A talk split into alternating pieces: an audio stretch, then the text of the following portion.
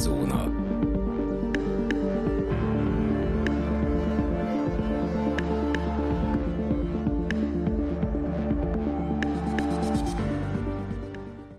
Köszöntjük a kedves hallgatókat, ez itt a Szürke Zóna Podcast, a mikrofonnál Rezső, valamint állandó vendégem Dani. Sziasztok! A mai napon a Fire Fesztiválról fogunk beszélni. Ez egy olyan eset, ami a 2017-es évben valósult meg, viszont annyira kimerítő és érdekes ö, történelmi eseményt képez azóta, hogy már két nagyobb dokumentumfilm is foglalkozott vele, valamint a világ felháborodásának örökösen tárgyát képezi. A magam részéről rajongok ezért a témáért, egyszerűen nem tudom elégszer megnézni a, a Netflixes dokumentumfilmet, az szerintem jobban sikerült, mint a Hulus, de egyébként is imádom felidézni ezeket az eseteket, mert annyira tanulságos, és annyira sokoldalú, és annyira ilyen facepalm érzete van az embernek, amikor ezzel foglalkozik, és hát tetten érhető a szürke zóna is, de hogy hol, az az epizód során kiderül. Dani, mit gondolsz a Fire Fesztiválról? Hát az biztos, hogy egy, egy eléggé érdekes eset, mert akárhányszor én is belepillantok különböző videókba, összefoglalókba, egyszerűen tudod, csak így fogom a, a fejemet, mint a mémnél, hogy, hogy hogy, hogy dőlhettek be ennek az emberek, hisz nekem, jó, nyilván én már ilyenkor ez a utólagosan, ez a Captain Hindsight vagyok, ahogy szokták mondani, hogy már tisztán látok mindent, de, de egyszerűen maga a reklámok, meg a hype, ami körülötte volt, nekem annyira, annyira felfoghatatlan, hogy hogy tudtak bedőlni az emberek, és hát hát meg is lett az eredménye az egésznek, úgyhogy egy, egy érdekes és egy eléggé tragikomédia szerintem.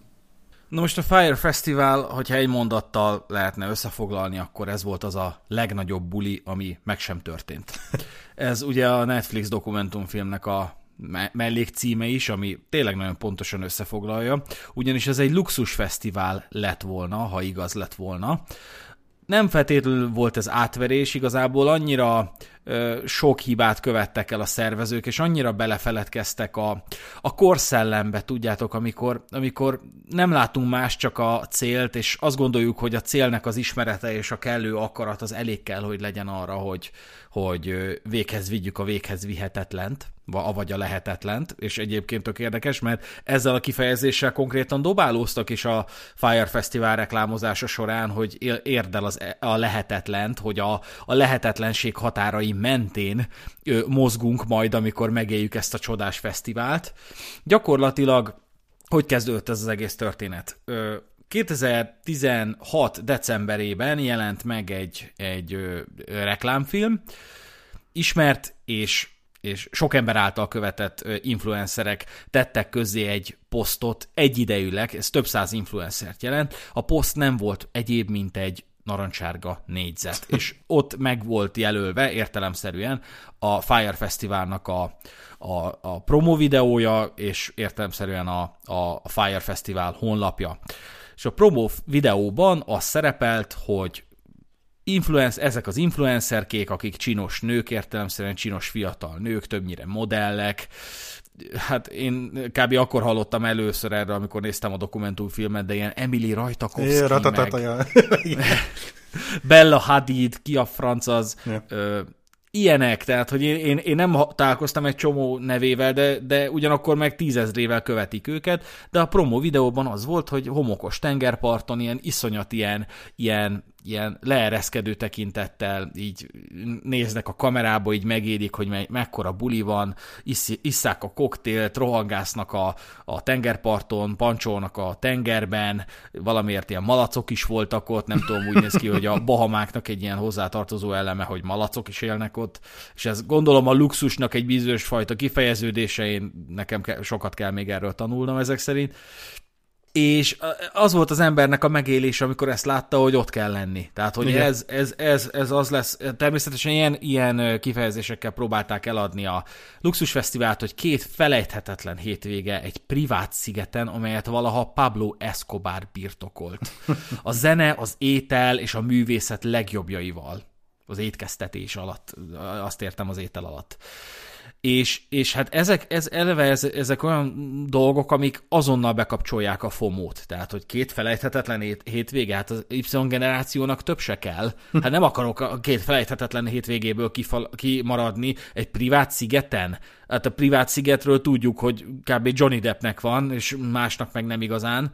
De. Tehát, hogy az, az megint csak az abszolút elitnek a, a, az osztály része a privát sziget tulajdonlás, amit valaha Pablo Escobar birtokolt. Na most ez is olyan dolog, hogy mit tudunk Pablo Escobarról, amellett, hogy egy, egy, egy mafiózó volt, aki a legjelentősebb, történelem legjelentősebb drogbizniszének a, a vezetője volt, hát, hogy szórta a pénzt, hogy, hogy afrikai őshonos állatokat telepített be Kolumbiába, mert már nem tudta mire költeni a pénzét, és na hát ez, e, ez megint csak egy olyan motivum, amit ha meghallok, hát uramisten, itt mekkora luxus lesz már, hogy már Pablo Escobar neve is előjön, eleve ő birtokolta, Igen. hát úristen.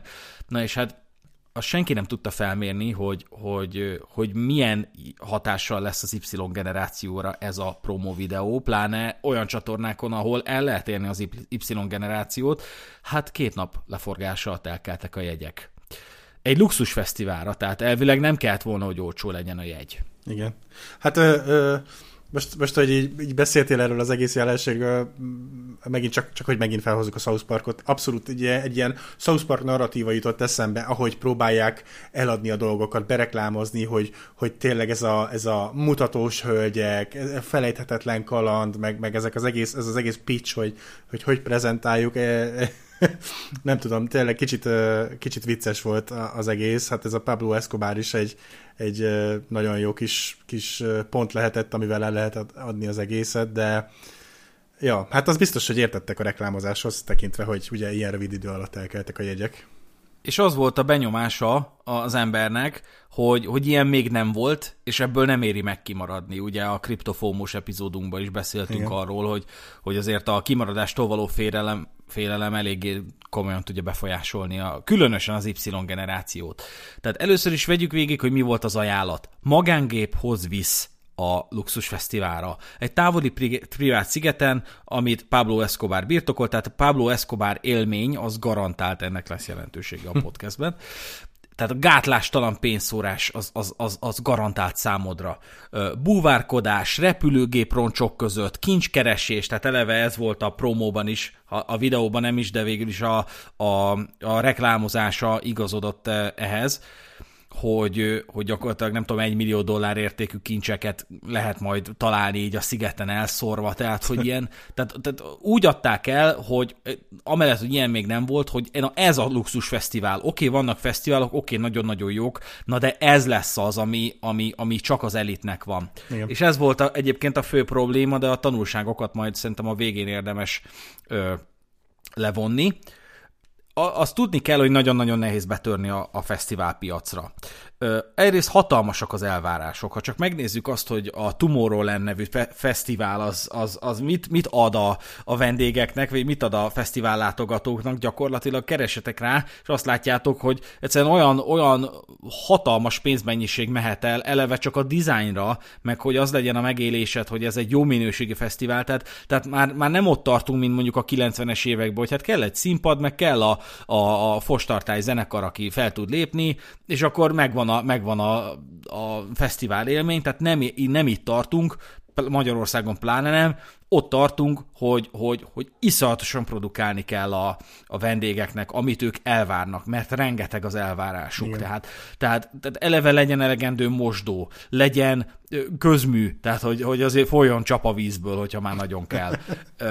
legyen legy, e, e, legyen egy ellátás, legyen, legyen security, legyen orvosi ellátás, legyen normális staff, akihez mehetek, hogyha problémám van, etc. etc. Ez csak, ez csak pár dolog a, a temérdek elvárásból, amit teljesíteni kell a fogyasztó felé, különben, különben az lesz a fogyasztó benyomása, hogy ez egy rossz fesztivál. Igen. Tudni kell ugyanakkor, hogy a milleniál generációnak az adottságai üzleti szempontból rettentően kihasználhatóak, és biztos vagyok benne, hogy iparágak építenek az Y generációnak a, az ismert tulajdonságaira. A milleniárisokról tudni kell, hogy, hogy ők a szüleik mintáján tanulták azt meg, hogy a materializált javakat a bank bármikor elveheti. Ugye ők picik voltak, amikor a 2008-as világválság megmutatta azt, hogy, hogy volt kocsink, nincs kocsink, volt házunk, nincs, kocsi, mm-hmm. nincs házunk. És, és az, volt a, az volt a megérésük, hogy, hogy ami, ami materializált, ami kézzelfogható érték, az, az, az nem is a tiéd, az, az a banké. És a bank bármikor mondhatja azt, hogy köszönöm, visszaveszem. Ennél persze bonyolultabb a történet, de az ő ö, generációjuk azért vízválasztó, mert ők kezdtek el inkább az élményekbe fektetni. Egyrészt van rohadt sok költőpénzük, a mi szüleinknek nem volt olyan mennyiségű költőpénze élményekre, mint mm. nekik. Másrészt meg rengeteg élmény van, tehát, tehát amellett, hogy van költőpénz, úgy ezek, ezek, ezek az élmények, ebből sok van, és fizetősek, tehát drágák. Tehát ahhoz, hogy a mai embernek a mindennapi életét éld, megéld az életet, hogy elmész moziba, elmész színházba, tehát éled azt, amik, amik adottak, nem egy rétegnek vannak, hanem mondjuk Budapest belvárosában egy csomó lehetőség van, ezek pénzbe kerülnek, és hogyha el akarod könyvelni az elmúlt hónapodat, értem szerint nem a koronavírus idején, de úgy általában el akarod könyvelni az el, elmúlt hónapodat, hogy ez egy jó hónap volt, akkor az rohadt költséges.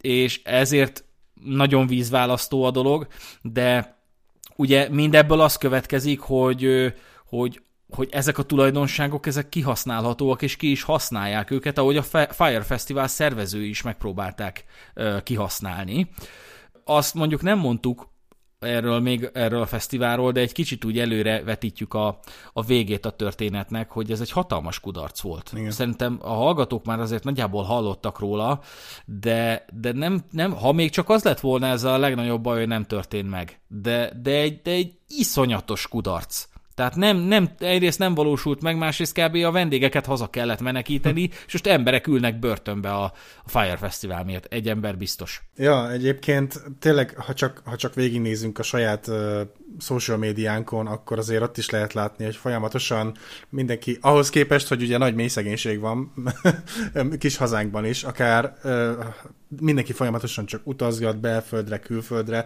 Még a jelenlegi időkben is gyakorlatilag Dominikán, meg hasonló helyeken látok embereket, meg Majorkán, meg nem tudom, és így abszolút azt látod, hogy naponta töltik fel a több tucat képet, hogy most itt vagyunk, most ott vagyunk, és hogy, hogy nekem egy kicsit az az érzésem, hogy ez egy ilyen pillanatnyi ö, dolog, hogy na most akkor megélünk minden gyorsan, és tényleg akkor, akkor, akkor próbáljunk élni a mának, és próbáljunk minél több dolgot megtapasztalni, de, de hogy ez, ez több, mint valószínű, hogy ez csak egy ilyen rövid távú dolog, és, és gondolom, hogy azért ez is közrejátszott hogy akkor gyorsan mindenki felvásárolta a jegyeket, hogy, hogy akkor ez egy, ez egy megismételhetetlen élmény lesz. Lehet, hogy pár év múlva már nem is fogunk annyira emlékezni rá, de most, most azonnal. Igen, a veretés is egy nagyon nagy szempont, hogy én például egy csomó embernél látom, hogy két-három évvel ezelőtti nyaralásáról posztol sorozatokat. Igen. Persze oda rakja, hogy hashtag memories, tehát uh-huh. hogy nehogy, nehogy meg legyen vádolva, hogy mit utazgatsz itt, amikor koronavírus van, meg mit csinálsz? Hát ugye azt tudhatjuk, hogy a közösségi médiába posztolt fotók azok e, nem feltétlenül mutatják a valóságot. Igen. Tehát azért ott figyel a, a tisztelt posztoló, hogy azért a jobbik oldaláról legyen lefotózva, hogyha készül tíz jó kép, akkor a, ez nem jó, ez nem jó, ez nem jó, na itt jó seggem van.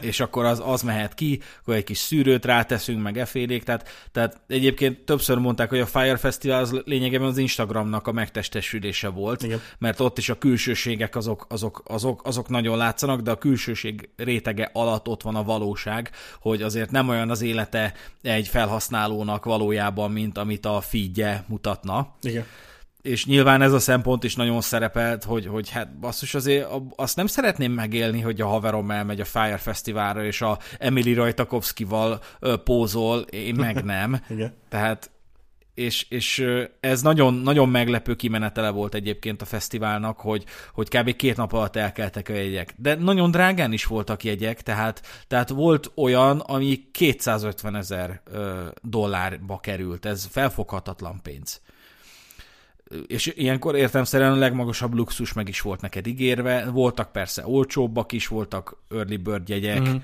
tehát voltak jelentős kedvezmények is. Mondhatjuk, hogy nem csak az elit fért hozzá, hanem a középosztály is, és ez, ez, ez, ez vezetett el elsősorban a problémához. De erről később fogunk beszélni. Jó, viszont ugyanakkor meg ö, szerintem az is egy nagyon érdekes aspektus a, a kérdésnek, hogy, hogy ugye a, a külsősök mit láttak az egészből, hogy ugye ment a kárörvendés, hogy jaj, a sok új gazdag gyerek, az most megszívta gyakorlatilag ezzel a, ezzel a bukással. De azért azt nem vették figyelembe, mert ez nem is volt nagyon híresztelve, hogy azért itt voltak olcsóbb kategóriás jegyek, és itt nem feltétlenül csak arról volt szó, hogy a kis új gazdag milliómos gyerek az elment és bebukott, hanem azért itt kicsit szegényebb réteg is ugye megbánta ezt az egészet. Hát és ha csak az egy, egyik szempontja lenne az egész történetnek, hogy a, a fogyasztókat, azaz a, a fesztivál látogatókat szivatta meg a fesztivál, a meg nem történt fesztivál, de rengeteg helyi a Bahamákon élő és dolgozó közmunkás, hogy hogy mondjam, tehát, tehát szolgáltatók, hétköznapi emberek, kétkezi munkások dolgoztak le heteket, hónapokat, majd azt mondták, hogy bocs, de nincs pénz. Igen. Mert tönkre megyünk éppen. Igen. De nem menjünk előre annyira. De ez is egy szempont. Kezdjük ott a történetet, hogy volt ez a Billy McFarland nevű fiatal vállalkozó. Ez egyébként egy a Fire Festivalig bezárólag egy irigylésre méltó életutat mutathat be, mert 20 évesen már egy nagyon sikeres vállalkozó volt. Neki volt egy Magnesis nevű vállalkozása, ez egyébként tök érdekes, mert mert ez egy olyan rendszer volt, ez egy ilyen kártya birtokos előfizetési alapú ilyen klubszerűség volt, hogy előfizetsz, befizetsz, vagy nem tudom, mit csinálsz, kapsz egy ilyen fekete ilyen fénykártyát, ilyen Magnesis kártya, ez igazából egy ilyen klub, klubtagság volt lényegében, és igazából a New Yorki életben ö, oldotta meg azt, hogy a klub klubnak a tagjai, tehát a Magnesisnek a fogyasztói, azoknak legyen lehetősége ilyen prémium rendezvényeken részt venni, eleve egy ilyen közösségi iroda, a, vagy közösségi tér a rendelkezésükre állt, abban voltak bulik, ott voltak kiállítások, ott voltak koncertek, hasonlók, és ez ugye ez ugye látszik, hogy a, a, ezen, hogy a, az Y generációnak a adottságait próbálja meglovagolni, és ennek keretében ismerkedett meg a Ja Rule nevű hip-hop mogullal, akit nevezhetnénk a leszázalékolt, bocsánat, a leértékelt 50 centnek is. Nem tudom neked mi a megélésed a Ja Rule-al, de én ezelőtt, utána a 2000-es években hallottam róla, de akkor sem emlékszem, nem tudok felidézni egy számát se. Hát van egy-kettő, ami, amit most szím szerint én sem tudnék felidézni, de, de számomra, az én radaromon nem volt annyira rajta, ö, nem, nem, jó, mondjuk egyébként ránézek, és nem is nagyon bíznék meg benne, mert, mert olyan kis gangster ő is, de hát nem tudom, igen, ő volt a, a nagy kó, kó ö, kreátor ennek az egésznek. Hát igen, ott Magnesis keretében megismerkedtek, és és így elkezdtek barátkozni, és egyszer így repültek, mert hogy ez a Billy McFarland ez akkora pénzt tudott ezzel a Magnesis ötlettel összeharácsolni. Nem tudom az ő előéletét, de nyilván neki kellett kockázati tőkebefektetés. Az egyik dokumentumfilm foglalkozik is azzal, hogy, hogy egy, egy nagy kockázati tőkebefektető ajánlott meg neki egy nagyobb összeget, abból építette fel a Magnesis-t, abból értelemszerűen ki is vett, és ebből lényegében olyan költekezésbe kezdett, gyakorlatilag ilyen párkev nyulak lakásban élt, vagy nem is tudom hol, de, de nem, a, nem a Brooklynba vett lakást, mm. hanem, hanem az elitebb közegben, tehát nagyon gyorsan, 20 évesen, tényleg ilyen 24 évesen belecsöppent abba, ahova mindenki csak álmodja magát, és repülőgépet béreltek, repkedtek a Bahamák fölött, és láttak egy kisebb szigetet, ott láttak egy repülő leszállópályát, és leszálltak valamiért, kifogyott a benzin, vagy csak megnézzék, vagy nem tudom. És ez volt a Norman's Cay nevű sziget, ami valaha a George Young szigete volt, nem Escobaré, hm. de szerették volna azt hinni, hogy Escobaré. A George Young onnan ismerhető, hogyha láttátok a Betépve című filmet a Johnny Deppel, uh-huh. ahol ugye az ő élettörténetét mutatják be, hogy nem is tudom, a, talán Miami-be ő kezdte el egy kicsit úgy a, a Escobarnak a termékét úgy, úgy népszerűsíteni. A Narcos című sorozatban nem igazán jön elő, de, de innen ismerhető a neve és az ő szigete volt, és egy ilyen, egy ilyen nagyon-nagyon kis sziget volt, de hogy így pont az ilyen kisebb mérete adta ezt az ilyen magánsziget élményt, hogy azért voltak ott szolgáltatók, voltak ott éttermek, lehetett akármit csinálni, eleve lehet bérelni a szigetet, tehát vannak erre lehetőségek, és, és akkor ott fogalmazódott meg ez az elképzelés, hogy hogy figyelj, mondta az egyik a másiknak, csinálni kéne ide egy ilyen luxusfesztivált. Hogy ez mennyire, mennyire atom lenne már, hogy így, hogy így jönnének, mennének itt a modellek, hogy mennyire, mennyire el lehet ezt adni, meg, meg hasonlók. És azt kitalálták, hogy akkor kibérlik a szigetet, és, és, és, és akkor itt tartanak egy luxusfesztivált. Uh-huh. Hát eleve ezt, ezt ugye több helyen prezentálták ezt az elképzelést, eleve ilyen fesztivál szervező körökben is, ahol is mondták, hogy hát egy év múlva, tehát, tehát nincs, nincs egy év, kevesebb, mint egy év van a fesztivál megszervezésére, de hogy egy ilyen, egy ilyen elit, ilyen luxus fesztivált csinálni. És a szakmabéliek eleve rögtek rajtuk, hogy hát ez azért nem ilyen fesztivált szervezni, hogy így, hogy így kitaláljuk, azt megcsináljuk, hanem egyrészt több mint egy évet kell kalkulálni vele, tehát több mint egy évig kell tervezni, és rengeteg tőke kell hozzá, de hát ugye az volt a koncepció, hogy hát ez egy, ez egy startup lényegében, ö, kell hozzá befektetést szerezni, de hát mindenek előtt ugye először is kell egy promóanyag, meg hát meg kell szerezni a, a jegy, jegyárakból a bevételt. És akkor megcsinálták azt a promó videót, amiről beszéltünk az elején. Elmentek ezzel a Jerry Media nevű céggel, aminek a vezetője Eliot Tebele volt, aminek azért van jelentősége, mert ő eredetileg ilyen mémeket gyártott, egy, egy mém oldal volt lényegében, Fuck Jerry néven, és ugye hát ismerünk ilyeneket, szerintem te is, meg én is követünk ilyeneket, és nagyon kedveljük őket, meg szórakoztatóak, de hogy, de hogy ez ugye elég nagy közönséget tud bevonzani, és egy bizonyos ponton ez a Fuck Jerry nevű oldal átalakult egy, egy média céggé. Mert hogy volt egy követőtábora, ismerte, a, ismerte az adatokat, ismerte a, a módját annak, hogy hogy lehet ö, nagy ö, követőtáborra szert tenni, és velük boltoltak le igazából, mert hogy ez a média kampány ennek az volt a funkció, hogy ilyen marketing, ilyen globális marketing kampányokat vezényelt le óriás cégeknek, és hát leboltolták a, a Fire Fesztiválos csapattal, ugye a Billy mcfarlane meg a többiekkel, hogy menjenek vissza erre a Norman Sky-re, uh-huh és, és forgassák le egyrészt a promó videót, másrészt egy csomó háttéranyagot. Tehát két operatőri csapat volt, tehát két filmes csapat volt, az egyik a modelleket filmezte, értem szerint nagy felbontású kamerával, lehessenek jó kis ilyen lassított jelenetek, meg hát hasonlók, a másik csapat az meg a, az meg a személyzetet, idézőjelben a személyzetet, a Billit, meg a, meg a Jarult, meg a többi ilyen, ilyen, ilyen marketinges manuszt forgatta, hogy azok beszélnek, egyeztetnek, nyilván akartak itt valamilyen behind the scenes tartalmat, hogy amikor majd elő megjelenik a luxusfesztivál, és tök nagy siker, akkor majd, majd e, ezen lehet itt, ezzel is lehet veretni, hogy, hogy hát jaj, milyen aranyos volt a szervezés, meg jaj, szép emlékek, stb. stb még maguk se tudták, hogy milyen dokumentumfilmbe fognak kikötni ezek a felvételek. De hát ugye elkezdték a, az influencereket instruálni, hogy most legyen az, hogy így futkároztok itt a homokos tengerparton, most megyünk jaktozni, most, most akkor itt ígyátok a koktélt, ug- ugorjatok be, így nevessetek össze, meg hogy így huncutkodjatok picit, tehát hogy így gyakorlatilag gyártottak egy ilyen mesterkélt, ilyen, ilyen privát buli, ilyen magánszigeten tartott privát buli élményt.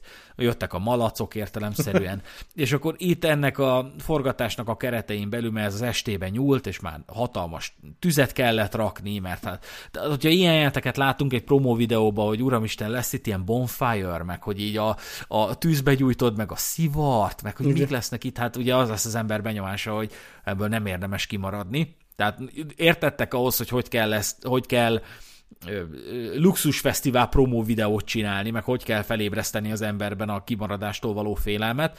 Majd a buli végeztével elhangzott a jellegzetes és azóta ikonikussá vált Toast a Jaru részéről, ami az ő kettejüknek a kapcsolatát úgy teljes egészébe le tudtam így, be tudja így modellezni, hogy éljünk, mint a filmsztárok, bulizunk, mint a rockstárok, és szexeljünk, mint a pornósztárok. Hm és ez egyébként iszonyatosan, nekem iszonyatosan mesterkélt és hazug ez az egész, de ez nagyon szépen összefoglalja, hogy nekik mi volt a felfogásuk az életről. Meg mi volt a felfogásuk az egész szervezésről. Tehát ők nem, nem, nem egy, egy jó projektet akartak, hanem ők hanem ők percről percre az utolsó pillanatig azt akarták megélni, hogy ők még ezt is megtehetik. Hogy ők, tehát ők akarták az első és egyetlen luxusfesztivált megszervezni és kész. Igen, és ez is tök vicces volt, ha jól emlékszek, akkor talán a dokufilmben is így mondták, hogy igazából a Fire Festival meg is történt, csak nem százezer emberrel, hanem azzal a 60, körülbelül 60 emberrel, akikkel ott felvették a felvételeket, mert tényleg egy, egy utopisztikus luxusfesztivált mutat be, hogy ott flangálnak a hölgyek, meg úgy megy ez az egész parti. Pontosan ezt én is, én is akartam volna mondani, hogy, hogy két, két, hivatalosan két fesztivál volt, az egyik a, az, amit nem éltek meg jól a tisztelt vendégek, a másik meg, ami tényleg a Fire Fesztivál volt, de az csak a promo videó készítése volt, és ott tényleg az influencerekkel rohangáztak a szervezők Igen. egyébként. Ab, azzal meg kellett volna elégedni egyébként, azt gondolom. Igen. És ugye eljutunk a, a launchhoz, amikor is elstartoltak ezek a, pot, ezek a posztok az Instagramon, meg a hasonló közösségi média felületeken. Körülbelül 400 influencer tette ki ezt a narancssárga nézetet. Ezeket ö, ö, úgy, hív, úgy nevezték el később, hogy a Fire Starterek. Ugye a Fire, aki olvassa epizód címét, de hogy Y-nal van írva az I betű, és szerintem ennek egyrészt az a, az a célja, hogy elhatárolja a, az egyébként tűz kifejezéstől, másrészt meg, hogy az, az Y generációra utaljon. hát ez most nektek szól, ez most nektek lesz a Trendy. Fire. Igen. A, a források java része egyébként erre a, erre a közösségi média kampányra ment el. És ennek megint csak hatalmas jelentősége lesz, mert egy luxusfesztivál, hát az drága. és, és sajnos nem sült el a források begyűjtése a jegyekből úgy, ahogy tervezték, és ennek egy oka van, hogy ugye lehetett volna a jegyet venni akár 250 ezer dollárért is, amiben a maximális luxus, privát villát, hasonlókat beígérték, de volt kevésbé luxi jegy is, ami szintén a luxiságot üzente, de, de, de volt például 12 ezer dollárért is jegy, ami hát jelentősen olcsóbb. A kedvezményekkel ezt le lehetett redukálni 1200 dollárra, tehát nyilván early bird, meg csoportos kedvezmény, meg mit tudom, micsoda, de volt, aki 500 dollárért is el tudta vinni a jegyet, és ebben semmi anomália nem volt, hanem egész egyszerűen a kedvezmény, meg a, meg a vásárlói hajlandóság fokozásába befektetett megoldások, azok, azok, azok ezt az eredményt hozták, de ebből nem tudtak akkora bevételre szert tenni, hogy tudjanak finanszírozni egy, egy luxusfesztivált. Végülis, hogyha belegondolunk abba, hogy ez, a, ez az igazán kedvezményes 500 dolláros jegy éppen, hogy drágább, mint egy Szigetfesztiválnak a heti jegye, és hát ez a 1200 dollár is valahol 350 ezer forint környékén mozog, akkor azért úgy, nem tudom, már elkezdhettek volna pislogni az emberek, mert tényleg amit nyújtottak, azért szerintem nem volt egyáltalán sok ez a pénz. Hát ez, ez így, ebben a formában olcsóbb, mint egy hétvége a Bahamákon. Igen. Na de hát ez, ez, ez itt a probléma, hogy, hogy, hogy zavar volt a fejükben, mert úgy csináltak, mintha, mintha az elitet céloznák meg, de közben az Y generációt célozták meg.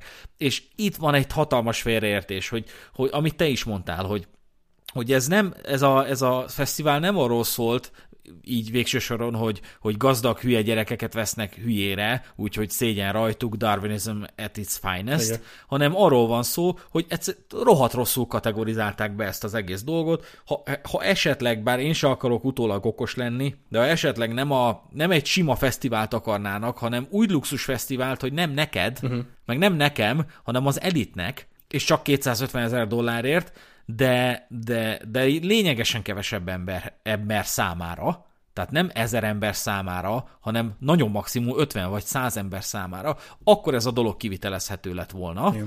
De ha nem fogynak el a jegyek, akkor is legalább lehet tudni, hogy jó, akkor egész egyszerűen nem, nem tartjuk meg ezt a, ezt a fesztivált, mert nem jöttek össze a források, meg nem, nem jött össze a létszám.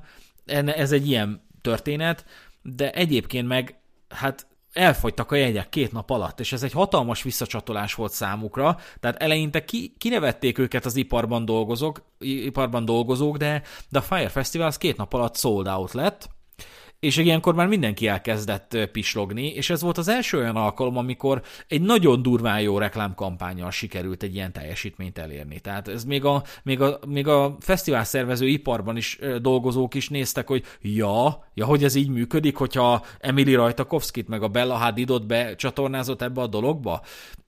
És akkor a híre ment ennek a fesztiválnak, hogy még a Coachella befektető is, ami egy elég népszerű és elég, elég költséges és drága ö, fesztivál az Egyesült Államokban, de még azok is kihozták a pénz, ki, vagy nem kihozták, de, de érdeklődtek, hogy ha kihozzák a pénzüket a Coachellából, akkor át tudják-e vinni a Fire Fesztiválba.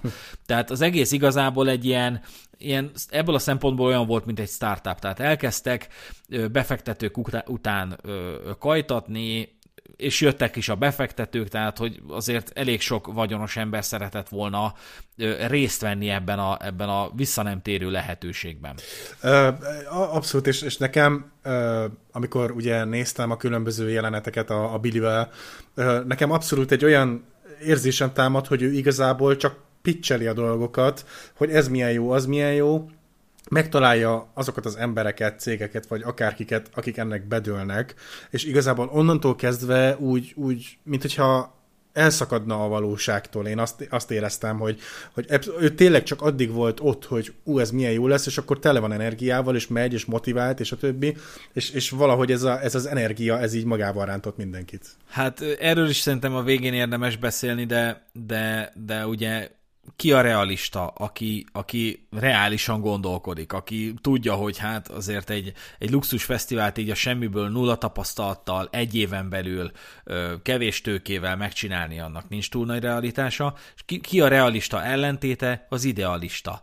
Hmm. És szerintem ő, ha nem is volt teljesen idealista, de eléggé afelé mozdult, és ez megint csak a korszellemünknek a uh-huh. sajátossága, hogy, hogy, hogy minden azt magyarázza nekünk, hogy elég az idea, Igen. hogy elég, elég idealistának lenni, és, és csak tudd a célt, és, és tedd bele a munkát. De, de hát láthatjuk, hogy azért néha, néha nem elég az idealizmus, hanem, hanem ismerni kell a realitását a dolognak. Igen. Haladjunk tovább a történetben megkezdődött a fesztiválnak a szervezése. Ugye még mindig a Norman próbálták megtartani, de hát egyrészt ott nem igazán van hely, helyszín erre, tehát nem akkora nagy a fesztivál, hogy akár 1000 vagy 1500 ö, ö, vendégnek helyt adjon, tehát ez, ez egy probléma. Második probléma, nincsenek közművek. Tehát rossz a világítás, nem folyik víz a csapból, ez azért minimum követelmény egy fesztiválnál. Meg kell oldani a WC-ket, de hogyha már luxusfesztivál, akkor miért van miért legyen toj-toj, ne legyen toj-toj. Tehát az is egy, az is egy probléma. Pláne, hogy mennyi, mennyi toj-toj WC kell már, hát ugye jártál te is fesztiválon, meg én is, azért, azért jönnek, mennek, tehát hogy néha, néha sorban állnak a toj-toj WC-k, és még úgyse tudsz bejutni ö, valamelyikbe, vagy nem, nem tudsz egyszerűen eljutni. Tehát kell, kell oda egész egyszerűen, ezeket, ezeket biztosítani kell. Igen akkor a hulladékot el kell szállítani, amit, amit képez a, a vendégsereg. Ebbe beletartozik a szerves hulladék is, hogyha a tojtoj vécékről beszélünk. Tehát gondoskodni kell a lakhatásról. Ugye a fesztivál szervezői beígértek egy ilyen biogömb-szerű megoldást, ami sose derült ki, hogy mi lett volna, de azt tudjuk, hogy mi lett, és azt nem akarjátok hallani, de fogjátok. ők beígértek egy ilyen nagyon újszerű technikával kialakított ilyen biogömb-szerű megoldás, hogy abban fognak lakni a kedves vendégek. Ez, ez megint csak így a luxus élményt próbálta elhitetni veled, de hogy a nagyon drága drágán, jegyet drágán vásárlók, azok villában fognak lakni, de hát most vannak villák a Normanskélyen? Nem hiszem, de mindenhol le lehet beszélni a lakosokkal. Akkor gondoskodni kell a biztonságról, az orvosi személyzetről, a kisegítő személyzetről, tehát a staffról, gondoskodni kell a csomagmegőrzésről, tehát, tehát lak, ellakatolhatók is ilyen, ilyen, ilyen széfek legyenek, vagy hogy mondjam, színpadtechnika, és ez szerintem a legfontosabb, hogy, hogy mondom, a színpadtechnika az már nem, nem elég, hogy egy, egy emelvényre kiül valaki egy ilyen rozogó erősítővel, hanem fények kell, hogy legyenek, jó legyen a hangerő, ezek olyan feltételek, amiknek a hiánya esetén a zenész nem jön el. Igen. Elteszi a pénzt, mert lefoglalóztad a, az alkalmat, de azt mondja, hogy nem, nem adottak a feltételek, hogy jó bulit csináljak. Te nem fogod elrontani az én koncertemet, az én, én, én, én termékemnek, szolgáltatásomnak a minőségét, csak azért, mert spúr vagy. Tehát ez, ez minimum így történik. Eleve biztosítást kellene kötni a fesztiválra. Gondoskodni kell a cateringről, hogy azért tudjanak enni az emberek, legyen mit inni, legyen bár, és hát mindaz, amit vállalnak, hogy oda, oda szállítanak embereket, étkeztetik az embereket, a kincskeresésről hát már ne is beszéljünk, de, de ezek mind olyan tényezők, amiket, amiket ők vállaltak, amikre ők ajánlatot tettek. Akkor szereztek egy tanácsadót, az, az szépen elkezdtem magyarázni, hogy hát akkor ez ezért nem megvalósítható, azért nem megvalósítható, de mondták, hogy de ne azt mondta, hogy mi, mi nem megvalósítható, hanem hogy hogy lehet megoldani, hogy ez legyen egy megoldásorientált történet. Szerencsétlen elkezdett gondolkodni azon, hogy figyelj, nem férnek el a szigeten, de aki sátorba alszik, az megőrül a moszkítóktól, megőrül a, a forróságtól, nem jó, ez így nem jó, úgyhogy csináljuk azt, hogy szerzünk egy ilyen cruise egy ilyen utasszállítóhajót, vagy nem tudom, hogy nevezem, egy sétahajót, Igen. és esténként így kiszállítjuk oda a részeg tiniket. Tehát ez is nagyon ígéretes lett volna, és minél inkább egyértelműbbé vált, hogy ezeket a feltételeket nem tudják megoldani, annál inkább kezdték el a főszervezők kiszórni azokat, akik felhívták erre a figyelmet. Uh-huh. Tehát ne, ne, ez, Sanyi, ne a hibákat mondjad itt, figyelj, jön helyetted akkor egy másik ember, aki hisz is a vízióban. Tehát ez megint csak az a probléma, hogy ez talán a Steve Jobsnak bejött, hogy a vízió, okay. De, de Steve Jobs nem fesztivál szervezésben utazott, és nem egy milleniál volt, hanem, hanem, hanem egy, egy idősebb fazon, és, és meg egy tök más korban él, éltünk, amikor, amikor ez a dolog működött, de, de most már ez nem megy, hogy, hogy a vízióban kell hinni, és, és ne, a, ne a problémákat mond, hanem a megoldásokat, mert ez meg fog történni, mert erre vagyok rendeltetve, benne van a sorskönyvemben. Ez, ez is a millennial generációnak egy sajátossága, hogy nagyon-nagyon hogy is mondjam, megilletve vagy megcímezve érzi magát a világ jó dolgaira és, és hatalmas értéket tulajdonít magának, és most nem szerettem volna megsérteni egy milleniát sem. Igen, és hát ugyanakkor meg ugye ott voltak azok az emberek, akik meg próbáltak minden egyes akadályt valahogy legyűrni, és hát ugye nagyon sok akadályt sikerült is, pont emiatt, mert hogy kitartóak voltak, és hát ja, eleve az, hogy eljutottak addig, ameddig az ezeknek az embereknek volt köszönhető, akik ugye, mint a, talán a Netflixesben is elhangzik, hogy az egyik akár még orálisan ki is elégít, elégített volna másokat, csak azért, hogy pénzeket, pénzhez jussanak. Szóval... Hát azt majd meséljük el külön szerintem részletekbe menően. De a végső, ö, hogy is mondjam, probléma az volt ezzel a Normanskey-es megoldással, hogy ugye ennek a tulajdonosa örökbérleti, hát nem örökbérleti, de bérleti szerződés keretében ö, adta oda nekik használatra, tehát nem, nem az ő privát szigetük volt, mint ahogy elkezdték a befektetők szerint nyomatni, befektetők felé nyomatni, meg ugye a, a személyzet felé, meg a, a, az állásinterjúkon is mondták, hogy hát vettünk egy szigetet, nem vettek egy szigetet, béreltek egy szigetet, de a bérlésnek az volt a feltétele, hogy hogy nem nevesíthetik a Pablo Escobart, mert ez egy olyan elem, ami, ami nem lesz a szigetnek a javára. Igen. És hát ők nem bírtak magukkal, úgyhogy muszáj volt a, a, a mindjárt az első promo videóban megemlíteni, hogy Pablo Escobar privát szigete, úgyhogy a tulajdonos elküldte őket, de hát úgysem volt megoldható, tehát oda nem tudtak volna egy ilyen, egy ilyen fesztivált megszervezni, mint amit terveztek. Úgyhogy új helyszínt kellett keresni, és ez hónapokkal a a start előtt. Tehát még, még mielőtt megtudták volna, vagy elindult volna a fesztivál, az április 28-ára esett egyébként, az első hétvége, de, de, de hónap, vagy pár hónappal a, a fesztivál startja előtt derültek ki ezek, hogy például kell egy új helyszínt keresni. És akkor elképesztő gyorsasággal kezdtek el keresni helyszínt a Bahamákon, mert a Bahamák azért ugye egy minimum követelmény volt, majd találtak a Nagy Exuma szigetén egy építkezési területet de egy ilyen sóder lepte, felülről így jól néz ki, meg hogy ilyen, ilyen kacifántos, meg vannak ilyen kis öblöcskék, meg mit én micsoda, de hogy oda, oda fel akartak volna húzni, mit én egy irodaházat, vagy nem tudom micsoda, de hogy akkor oké, okay, megvan a helyszín, ezen a, ezen a helyszínen lesz a Fire Festival. Tehát eleve már nem egy privát szigeten, hanem egy nagy szigetnek, ahol van infrastruktúra, ahol vannak lakosok, meg hasonlók, oda akartak egy építési területre felhúzni egy, fe, egy luxus fesztivált és volt még egy hiba, amit el, elkövettek, hogy a április az a nemzeti regatta ideje a Nagy Exuma szigeten, tehát ha még akartak is volna villákat bérelni, meg hasonlók, már minden, minden, akár már évekkel korábban, de már kibérelték, lebeszélték, már minden hely foglalt volt, tele van a sziget ilyenkor, meg kb. kétszeresére nő a lakosság szám, mert az egy olyan esemény, a nemzeti ragatta, egész egyszerűen bevonza a turizmust. Uh-huh. És akkor nekik a, arra a hétvégére kellett berakni a, a Fire Fesztivált, de ugye elindult a, a, a, a veszedelmes és, és, és, és, és hajthatatlan kísérlet arra, hogy valahogy oldjuk meg ezeket a problémákat. Tehát mind, én is annak a híve vagyok, hogy minden problémára van megoldás, de eddig a pontig nem kellett volna eljutni, viszont hát ők elkezdtek dolgozni rajta, és tényleg do, dollármilliók mentek el szerintem arra, hogy, hogy valahogy megoldják, hogy ez a fesztivál ez olyan is legyen, mint amilyen. Eleve kaptak egy ajánlatot, hát nem ajánlatot, csak felvettek új csapatokat, hogy akkor hozzuk, hozzuk össze ezt a dolgot. Az első csapat azt mondta, hogy jó, meg tud lenni az 54 millióból. Jó, akkor ti menjetek, jöjjön egy másik csapat. Na mondjátok, mennyiből lesz meg? Hát meg tud lenni 34 millióból. Ú, ez még mindig egy kicsit sok, na ő még egy csapat. És akkor így váltogatták a, a, a, izé, a kivitelezőket, vagy hogy mondjam, és végül kaptak egy olyan ajánlatot, ami már, ami már megvan talán, nem is tudom, 30 millió körüli ajánlatot, amit, amit már úgy ki tudtak, kivitelezni tudtak, de hát még mondom, egy luxusfesztiválról beszélünk, tehát hogy ne, az 50 milliónak nem kellett volna problémának lennie. Igen. Akkor itt is elkövettek egy nagy hibát, hogy úgy kezdtek el seftelni villákkal, tehát kiadó villákkal, hogy nem voltak. Nagyon sok mindennel úgy dolgoztak, hogy nem voltak. Tehát egyébként fellépőkkel se volt természetesen teljes mértékben megbeszélve a fellépés, de már elkezdték a plakáton megjeleníteni. Tehát a legnagyobb név az a Major Laser lett volna, és a Major Laser fő fellépő nevét úgy rakták fel a plakátra, meg úgy reklámozták, hogy le se voltak szerződve.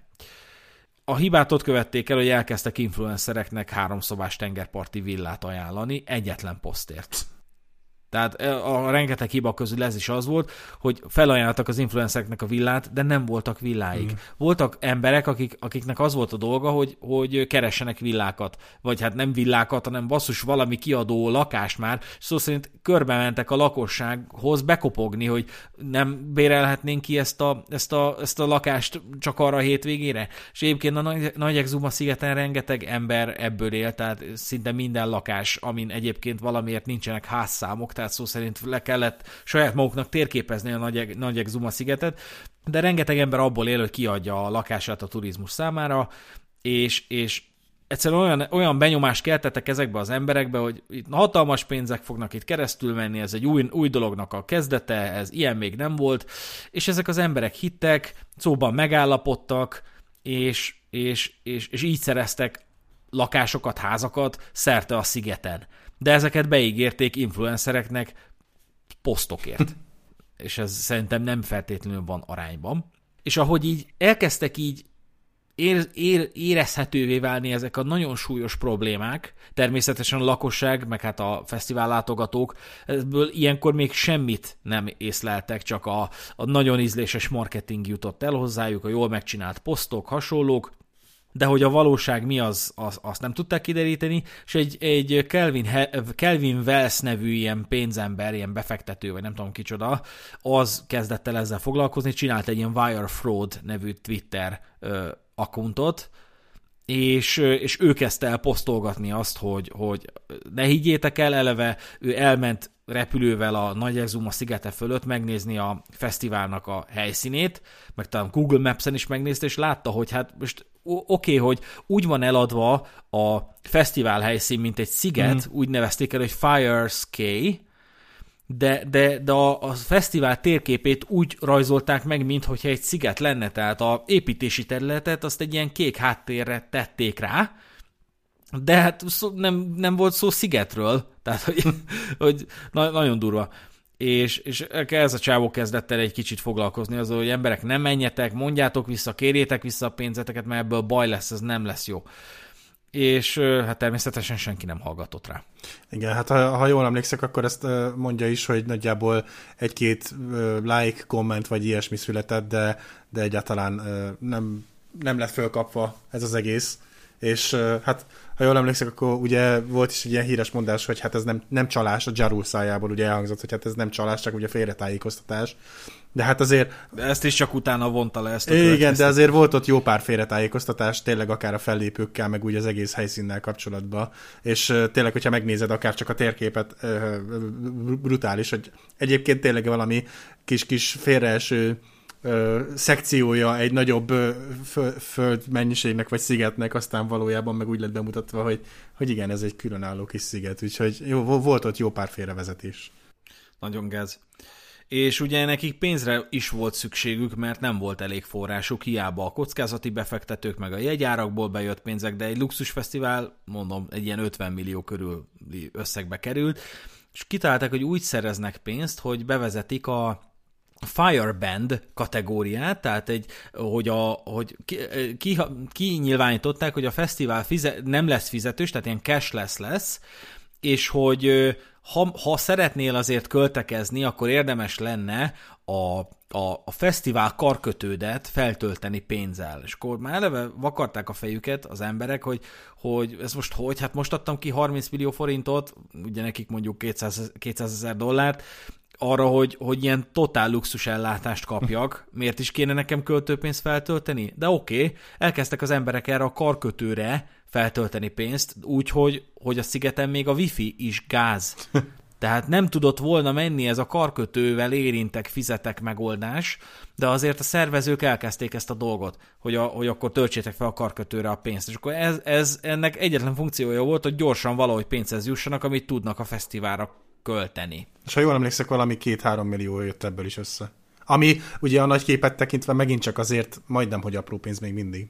És ugye ahogy közeledett a dátum, úgy vált egyértelműbbé, hogy, hogy a töredékét sem tudják realizálni annak, amit beígértek, de, de legalább megpróbálták. Tehát a, az építkezési területet feltöltötték ö, ilyen, ilyen homokkal, előtte ugye a törmeléket azt eltávolították, helyi munkások százával jöttek, és hát mindenkinek beígértek egy kis ö, lovettát, te, abszolút sikerült a, a munkásosztályt így be, bevonzani szerintem a nagy exumán, hogy, hogy ezt, mert ugye hetek voltak hátra, tehát borzasztó. Egyébként a, a Netflixes ö, ö, dokumentumfilm azt nagyon jól bemutatja, hogy milyen nyomás volt a személyzeten, hogy hogy ők is, ők is értelmszerűen egy munkát végeztek, ők is érezték, hogy ez itt nem fog összejönni, de hiába próbálták megjelezni, nem hallgattak rájuk, mindenki csak a víziót követte, Igen. és, és, és értelmszerűen ez olyan élmény, mint amikor egy olyan cégnél dolgozol, ami egyrészt nem tud működni, nem akar működni, és a idióták a vezetők. Igen és, és akkor is van felelősséged, meg akkor is te, te kontaktálsz a, a szállítókkal, a fogyasztókkal, a mitténkivel, és neked kell tartanod a hátad az idióta vezetőség helyett. Ugye ami pénz összejött, abból megpróbáltak felépíteni, amit tudtak, de ez főként design elemeket takart, és hogyha pár ilyen, ilyen felvételt így elkapsz a, a tényleges Fire Festivalról, ugye, ami, amit lá, lehet róla szá, látni, tehát a a tényleges megvalósulásáról, az mindig csak azt mutatja be, hogy a influencerek, nem influencerek, a Y-generációsok egyáltalán nem azt kapták, amire számítottak, de azért valami volt, és számomra ez a legijesztőbb az egészben, hogy azért valami luxus azért volt ott, mm. csak alacsonyan funkcionált, mert, mert hiába van ott egy luxus ágy, egy ilyen rettentően drága ágy, de hogyha nem találod meg, mert nincs közvilágítás, meg nincs, nincs ahogy eljussál eleve a lakóhelyedig, akkor miről beszélünk? És, és engem ez ijeszt meg a legjobban, hogy azért valamire a lóvé elment, de, de nem tudta megélni a rendeltetését, vagy hát nem tudták rendeltetésszerűen használni, mert, mert, mert annyira dezorganizált volt minden, amire elköltötték a lóvét, hogy hát az sem enyhítette a shit benyomást. Igen, tehát végül is maga a, ha jól emlékszek, akkor, akkor még a repülő is meg volt oldva, meg, meg minden, tehát az, azért, azért a szállítás, meg úgy, úgy vala, valami nyoma volt az egésznek, csak hát igen, az összhang az úgy nem, nem teljesen állt össze, és, és hát majd mindjárt beszélünk is részletesen ezekről. Igen. A egyik legnagyobb skandalum ezen a területen, ebben a kérdésben az a biogömbök hiánya, mert hogy a biogömbök, aminek a, amiben a lakhatást ígérték a fesztivál szervezők, azok nem valósultak meg, sőt a villák sem, helyettük azonban sátrakat kaptak, de ilyen szép fehér sátrakat, viszont kiderült, hogy, hogy ezek a sátrak, ezek a haiti földrengés károsultjai által voltak használva, és ezek FIMA sátrak, tehát ilyen, ilyen humanitárius szervezeteknek a nagyon olcsó sátrai, beszámolók szerint valahol még vérfolt is volt, de hogy úgy nézett ki, mint egy ilyen disaster tent city. Tehát egy ilyen, ilyen, ilyen, ilyen hogy mondják ezt? Természeti csapás sújtotta, vagy? Pontosan, hogy ilyen, term- ilyen csapás, természeti csapás sújtotta terület károsultjait elszállos, elszállásoló sátorváros jellegét kölcsönözte az egyébként luxusfesztiválnak szánt rendezvényhelyszín.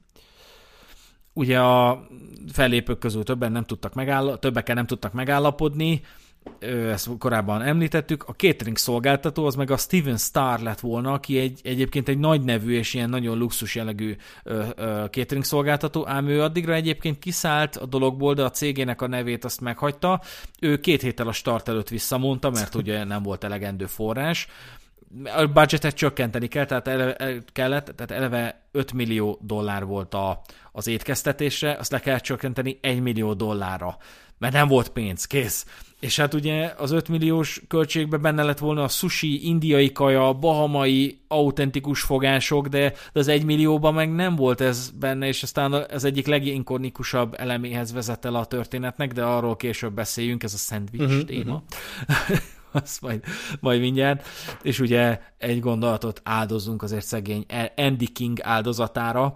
Andy King az talán a, az egyik ilyen főszervező, akit megbízott a Billy McFarland, és ő gyerekkora óta ismeri őt, egy ilyen, egy ilyen 50-es, ilyen őszhajú, ilyen rendkívül joviális, vállaltan homoszexuális férfi.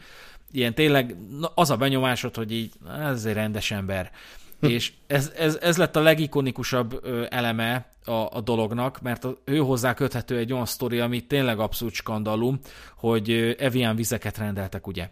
És hát megállították a vámnál az Eviant, mert hogy erre se gondolt senki, hogy azért ennek van vámos vonzata, tehát hogy hiába veszel mondjuk félmillióért Evian vizet, de hogy utána meg kell fizetni a, a vámot Igen. is, tehát ez, ez senki nem kalkulálta bele és hát nem volt kifizetve a vám, és a Billy McFarland valahogy meg akart ezt oldani, felhívta ezt az Andy Kinget, ez volt a főszervező, ugye, és mondta neki, hogy figyelj, csak be kéne vállalnod egy, egy, egy, egy nagy áldozatot a csap, csapatért. Hát ő meg mondta, hogy hát minden egyes nap azt teszem, tehát elvileg ő ilyen meetingek után így sírva rohant ki a teraszra, és hát azt mondja, hogy figyelj, van, van ez a vámos csávó, elvileg ő, ő is homokos, hogy el kéne menni, és le kéne cummantani őt.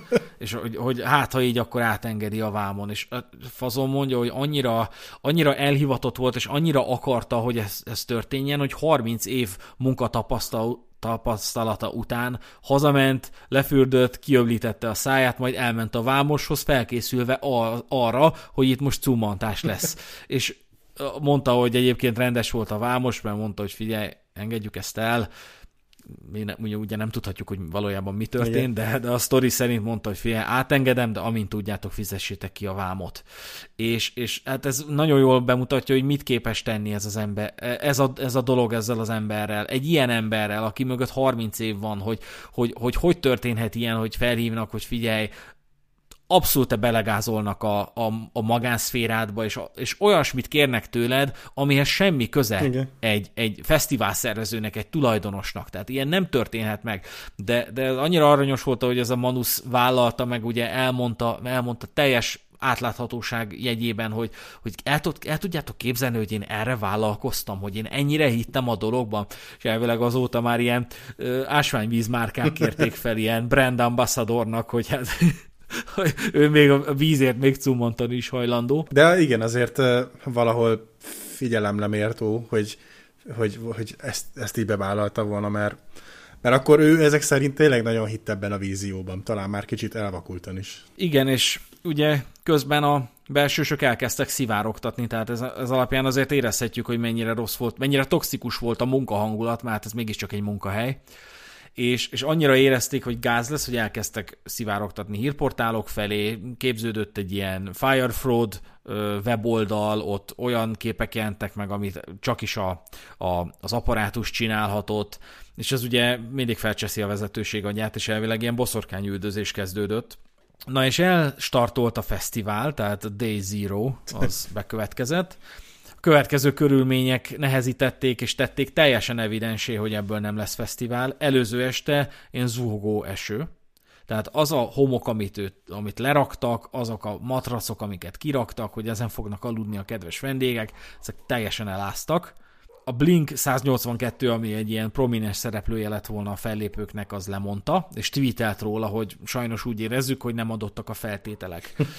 És erre, erre se számolt, számított senki, hogy, hogy ezek a zenekarok nem biztos, hogy, hogy kiváltságosként élik meg azt, vagy kiváltságként élik meg azt, hogy a, a minden eddig itt lefölöző luxusfesztiválon léphetnek föl, hanem hát ők is cégek. Igen. Tehát ő, ő, mögöttük is van egy ügynökség, és az is egy jogi személy, és ő is a, nem, a, nem a Blink 182 frontemberének az érdekeit nézi, hanem a, a, a cégnek az érdekeit, ami a cég nem más, mint a Blink 182-nek a, az apparátusa, a, hátté, a háttere akkor a következő probléma tűnt fel a kedves fesztivál látogatóknak, hogy nem magángép viszi őket, hanem charterjárat.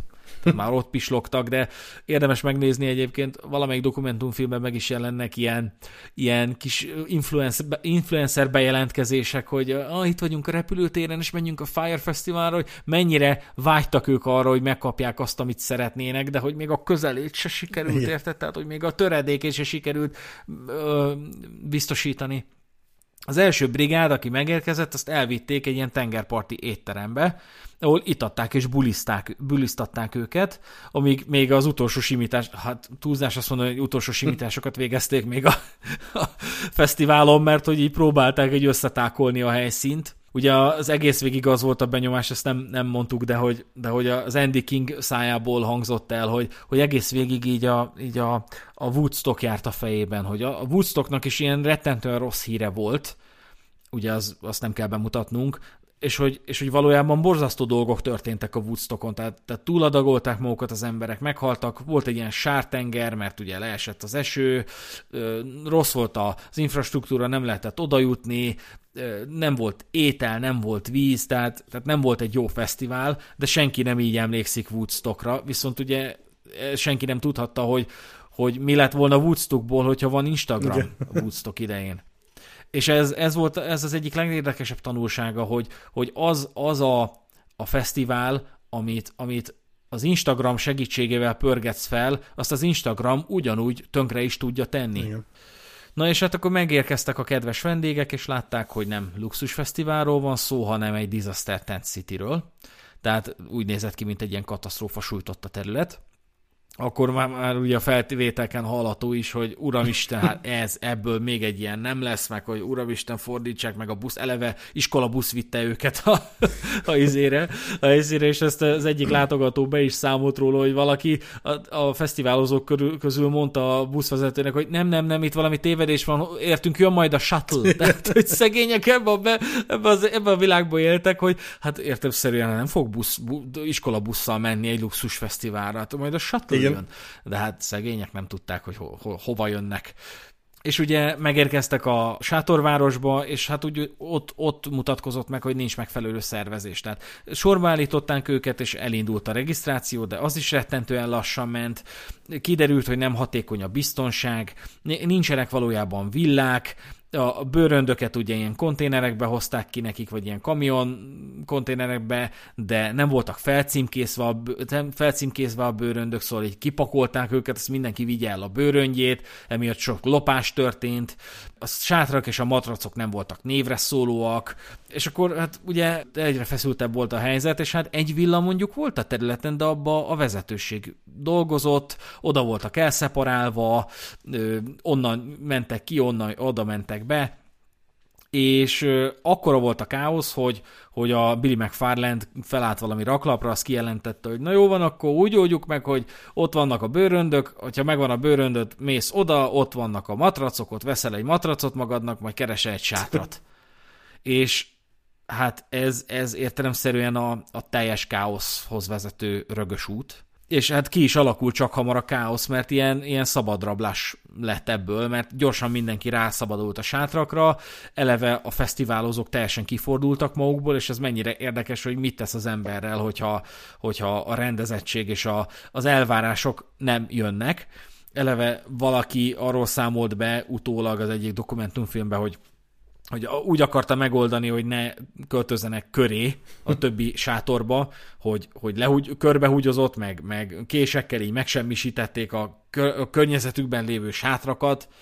És persze mindezt úgy, hogy több százezer forintot fizettél ezért az élményért. Pontosan. Valaki ittasan eltévedt a sötétben, ö, nem, nem kapták meg a szükségleteiket, és hát az, a vendégek első harmada úgy tűnt, hogy meg, megtöltötte a sátrak száz százalékát. Tehát ott volt 500 ember, és az az első harmada volt a izének, nem, nem jöttek el a zenekarok, minden rossz volt, amit eddig felsoroltunk, és, és hát érkezett volna a következő bagázs. És ugye az egyik leg, legnagyobb skandalum része, ami igazából a social médiában teljesen elkezdte megsemmisíteni a fesztivált, az a szendvics. Mert valaki lefotózott egy, egy ilyen ö, szivacs dobozkát, amiben a, a abszolút szélsőségesen luxi kulináris ö, izé, ételt ö, kapták, és ez a, ez a, ez a nagyon durva küzin, ez, ez gyakorlatilag egy szelet pirítatlan tosztkenyér, egy szelet ilyen csomagolt sajt, Igen, lapkasajt. Ilyen, ilyen lapkasajt, meg, meg, meg saláta, egy pár, pár ilyen pár levél saláta, dressing nélkül, tehát ezt kapaszkodjatok, meg, meg dressing se volt hozzá. Egyébként itt van némi ö, ö, helyreigazításnak hely, mert hogy ez, bár máig úgy van a köztudatban, hogy ez volt az étel, amit kaptak a vendégek, valójában ezt nem a vendégek, hanem a személyzet kapta.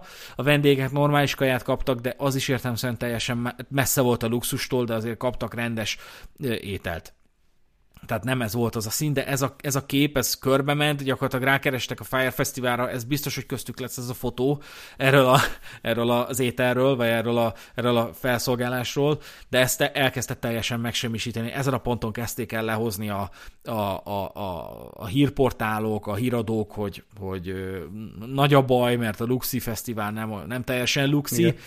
és Hát ugye mondanunk csak kell, hogy a vendégek, ha már nem tudnak elhelyezkedni a sátrakban, máshova se tudnak menni, mert fullos volt a sziget a regatta miatt, a közlekedés sem volt megoldva, nem volt Uber, a taxik azok már fullon működtek, tehát mindenki tojta a fesztiválosokra, és hát ez volt az a pont, ahol le kellett fújni a fesztivált. De érdekes, hogy a, a személyzet meg, a, meg a, a, a tanácsadók azok hónapok óta mondják, hogy, mondták, hogy vagy mondjuk le, vagy toljuk Igen. el. Tehát meg lehet oldani. De volt egy hatalmas probléma, ami nem tette lehetővé ennek a fesztiválnak a, se a lemondását, se az eltolását, hogy a Billy McFarland személyében vett föl rengeteg pénzhitelt, rövid, rövid lejáratú hitelt, és ezt muszáj volt finanszíroznia, uh-huh. és, és neki nem volt az a megoldás a fejében, hogy ezt toljuk el. Na és hát ugye le kellett fújni, de minek után a pénz elment egyrészt alacsonyan funkcionáló luxus cikkekre, másrészt a marketingre nem volt forrás arra, hogy haza vigyék ezeket a gyerekeket. Tehát lebeszélték a charterjárattal, hogy, hogy akkor oké, ti hétfőn vagy vasárnap viszitek, de már pénteken evidens volt, hogy ebből semmi nem lesz, és nem, nem képesek ezek az emberek meglenni, tehát nem tudjuk, még a normális túlélésüket se tudjuk garantálni, Ö, úgyhogy haza kell őket vinni, de nem volt már pénz hazavinni, mert elment a pénz jetskire. És ugye hát valahogy azért mégis csak megkísérelték ennyi a javukra írható, felszállították, valami, valami repülővel lebeszélték, vagy valami pilótával lebeszélték, hogy akkor hazavigyék a, a, a, ennek az 500 vendégnek a valamennyi százalékát hazavigyék repülővel, de annyi ideig állt a repülő a, a, rep, a reptéren, hogy a pilóta köteles volt leszállítani az utasokat, mert hogy a személyzet munkaideje az nem tette lehetővé, hogy ennél továbbálljon, akkor az utasok azok mehettek a reptére, ott beküldték őket valami szobába, vagy valami terembe, elhelyezték őket az éjszakára, de nem volt légkondicionáló, lelakatolták a szobákat, tehát eleve nem értették, hogy miért, miért nem mehetnek Igen. ki. Volt, aki nem jutott folyadékhoz emiatt, valaki el is ájult, tehát elég, elég, eléggé megszivatták szegényeket, és ugye, hát hogyha valami, valaki kimaxolta a first world problem kategóriát, akkor az, azt a Fire Festivalnak sikerült. Tehát, hogy itt minden, minden előjött, hogy de nem kapom meg az Evian, de nincs luxus fesztivál, de hol vannak a jetski, kérem vissza a pénzem. Tehát, hogy ez így tökéletes teljesen sikerült megvalósítani. Nekem az volt az egyik kedvenc uh, uh, részem ebből az egészből, amikor tényleg ott itatták a fiatalokat. Tehát, hogy nincsen se kaja, se szállás, semmi nincsen, de azért az ingyen alkoholt azt osztogatjuk, mert hát nyilván ott vagyunk a melegben víz nélkül, akkor még mi kell, hogy alkoholt fogyasszunk. És hát, ja, és utána ez az egész, hogy bezárják őket oda, meg ez, ez, ez brutális volt ez a része.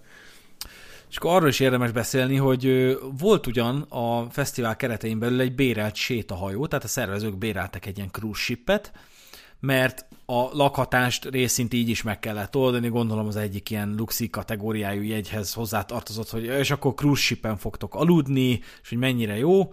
Na és ez a, ennek a tulajdonosa felajánlotta a hazamenekítést. Tehát mondta azt, hogy gyerekek, mondta az egyik szervezőnek, aki meg, meg is jelenik a Netflixes dokumentumfilmben, és figyeljetek, én tudok 250 embert így elszállásolni, lebeszélem a parti őrséggel, én át tudom vinni őket Miami-ba, meg, megoldható ez, csak annyi, hogy 50% díjammal még lógtok, azt fizessétek ki, és akkor mondta a szervező, hogy úristen, nagyon, nagyon köszönjük, nagyon köszönjük, figyelj, küldjük is, intézzük a, a izé, wire transferen, nem tudom ez pontosan micsoda, de mondták, hogy, hogy mond, adott egy garanciát a szervező srác, hogy figyelj, intézem, a, intézem az utalást, és ő meg mondta, hogy szó se lehet róla, mondta a, a sétahajónak a tulajdonosa, mondta, hogy amikor jóváírásra kerül a pénz, akkor játszik ez a dolog, Igen. mert hogy az első 50%-ot is 5 nappal később kaptuk meg, és a átutalási igazolás, amit ezen a rendszeren belül küldtetek, az más ID-val rendelkezett, mint amit végül megkapott, tehát megjelent az első jele annak, hogy a Billy McFarland úgynevezett wire fraudot követel, ezt a angol, vagy bocsánat, a magyar jogrend valahogy úgy nevezi, valahova felírtam, de pontosan most nem fogom elmondani, de ö, e, információs eszközzel elkövetett csalás. Mm. Tehát amikor, ö, amikor ilyet csinálsz, hogy meghamisítod a, az átutalási igazolást. És ez volt az első jele ennek a dolognak. Szálljunk rá egy öt percet a jogi vonatkozására a, a dolognak, hogy, hogy, hogy milyen feladata lett volna, a, vagy hát a magyar jogban hogy néz az ki, hogy, hogy ennek a dolognak, ennek olyannak kellett volna lennie, amilyen formában és amilyen módon, amilyen jellegűként ezt megajánlották. Uh-huh. Tehát a polgári törvénykönyv rendezi ezeket a, ezeket a viszonyokat, ezeket a magájogi jellegű viszonyokat, már pedig egy szolgáltatás igénybevétele az egy magájogi jellegű aktus, és ez a hatodik könyvének a 123. paragrafusa az úgynevezett szolgáltatás minőségét hivatott szabályozni, és na- csak nagyon röviden idézzük fel, a szolgáltatásnak a teljesítés időpontjában alkalmasnak kell lennie a rendeltetése szerinti célra, így többek között és az egyik pontot fogom most felolvasni, rendelkeznie kell azzal a minőséggel, és nyújtania kell azt a teljesítményt, amely azonos rendeltetési szolgáltatásoknál szokásos, és amelyet a jogosult elvárhat, figyelembe véve a kötelezetnek, vagy ha nem a kötelezet állítja elő a szolgáltatás tárgyát, a szolgáltatás előállítójának és ezek képviselőjének a szolgáltatás konkrét tulajdonságaira vonatkozó nyilvános kijelentését. Hmm.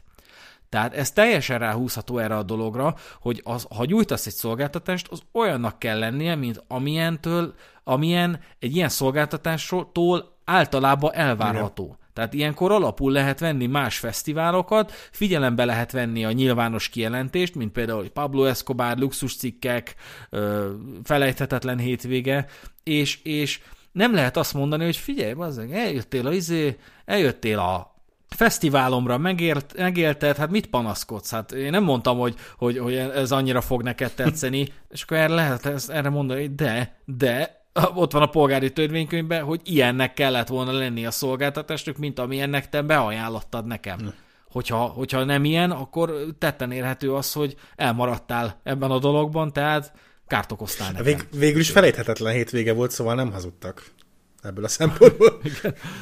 És az egyik legérdekesebb, hogy végül is megélték a Pablo Escobar élményt, csak nem a pénzszórós részét, hanem amikor menekült a hatóságok elől a dzsungelbe. Tehát, hogy ez tök jól, végül is tök jól jött ki. Igen. Na és hát ugye lement az egész dolog, ugye a fesztivál területét ezen a ponton már úgy kell elképzelni, hogy egy, egy kanyi rendezvény nincs már ott, nincsen senki, csak és kizárólag a szolgáltatók és a kubikusok, akik akik tömegével jönnek, és bárkit, aki fehér ember, vagy a fesztivál, fesztiválhoz köthető, azon követelik a pénzüket, mert ezek az emberek elvégezték a mhm. munkát, uh-huh. a Luxus Fesztivál számára, ami természetesen azt az ígéretet hordozó, hogy ó, hát itt nagyon sok lóvé lesz, és, és nem kapták meg a lóvéjukat, és szeretnék, szeretnék megkapni a lóvéjukat. De addigra már mindenki lelépett, a Billy McFarland is lelépett, és hát evidens volt, hogy ennek lesz, lesz foganatja. Igen. És nem is akár milyen foganatja lett, mert két platformon, vagy inkább azt mondom, hogy két dimenzióba is elindult a Bill McFarlane-nek az üldöztetése. Az egyik az a polgári peres út, Tehát a magánjogi úton a, a, a fogyasztók, tehát azok, akik mellé, rendelt félnek tekinthetők a fesztivál szempontjából, azok elkezdték perelni hmm. a Billy McFarlandet. Összességében egy 100 millió dollárra perelte perelték őt, ez nagyjából 150 felperest jelent, az alábbi alapokon. Egyrészt ugye a hamis és félrevezető reklámozás volt az egyik alapja a követelésnek. A másik a szerződésszegés, mert hát hogyha veszel egy jegyet, akkor köt, kötsz, vele, kötsz, kötsz ezáltal egy szerződést, uh-huh. és ugye a fő probléma, amire ők utaltak, hogy a fesztivált azt cashlessként, tehát pénzmentesként adták el, és emiatt a vendégek nem hoztak magukkal pénzt, tehát teljesen kiszolgáltatottak voltak, mert nem tudták finanszírozni a hazamenetelt, nem tudtak fizetni egy taxit, hogy, hogy, hogy kivigye őket a reptérre.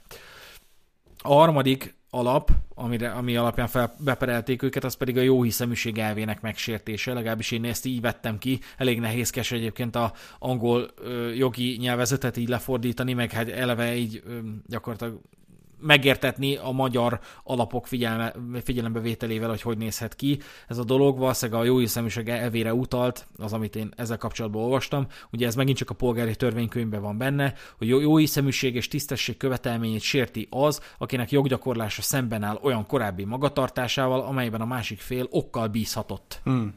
Tehát nagyjából ez ez, ugye az angol jogrend, meg az angol, angol, inkább azt mondom, az angol százpereskedés az sokkal ilyen alapjogibb a, magyarral szembe, tehát szerintem a magyar jogban, meg a magyar joggyakorlatban nem lehet erre alapozva beperelni valakit, de hát nem is szervezünk luxusfesztiválokat. A. Pannonia Fesztiválon is lehet Gan és a WC, de, de az mégiscsak a Pannonia Fesztivál. Mondjuk, mondjuk most nem tudom, hogy akkor ez mennyire szabad fordítás, vagy tényleg így van, de hogy igen, ez, eleve ez is furán hangzik, hogy a, akiben a másik fél okkal bízhatott meg, hát ugye igen, ez, ez, ez valószínűleg azért egy érdekes pont lenne, hogy mi alapján bízhat meg ugye a másik félben okkal, azért mert Jarul, vagy azért mert Rotatovski, vagy kicsit. Igen, azért, mert az influencerek segítettek ennek a reklámozásában, és ezt az ügyvédek ö, igyekeztek túlhangsúlyozni, hogy nem csak annak van felelőssége, aki, aki szervezte a fesztivált, hanem mindenkinek felelőssége van, szerintük, uh-huh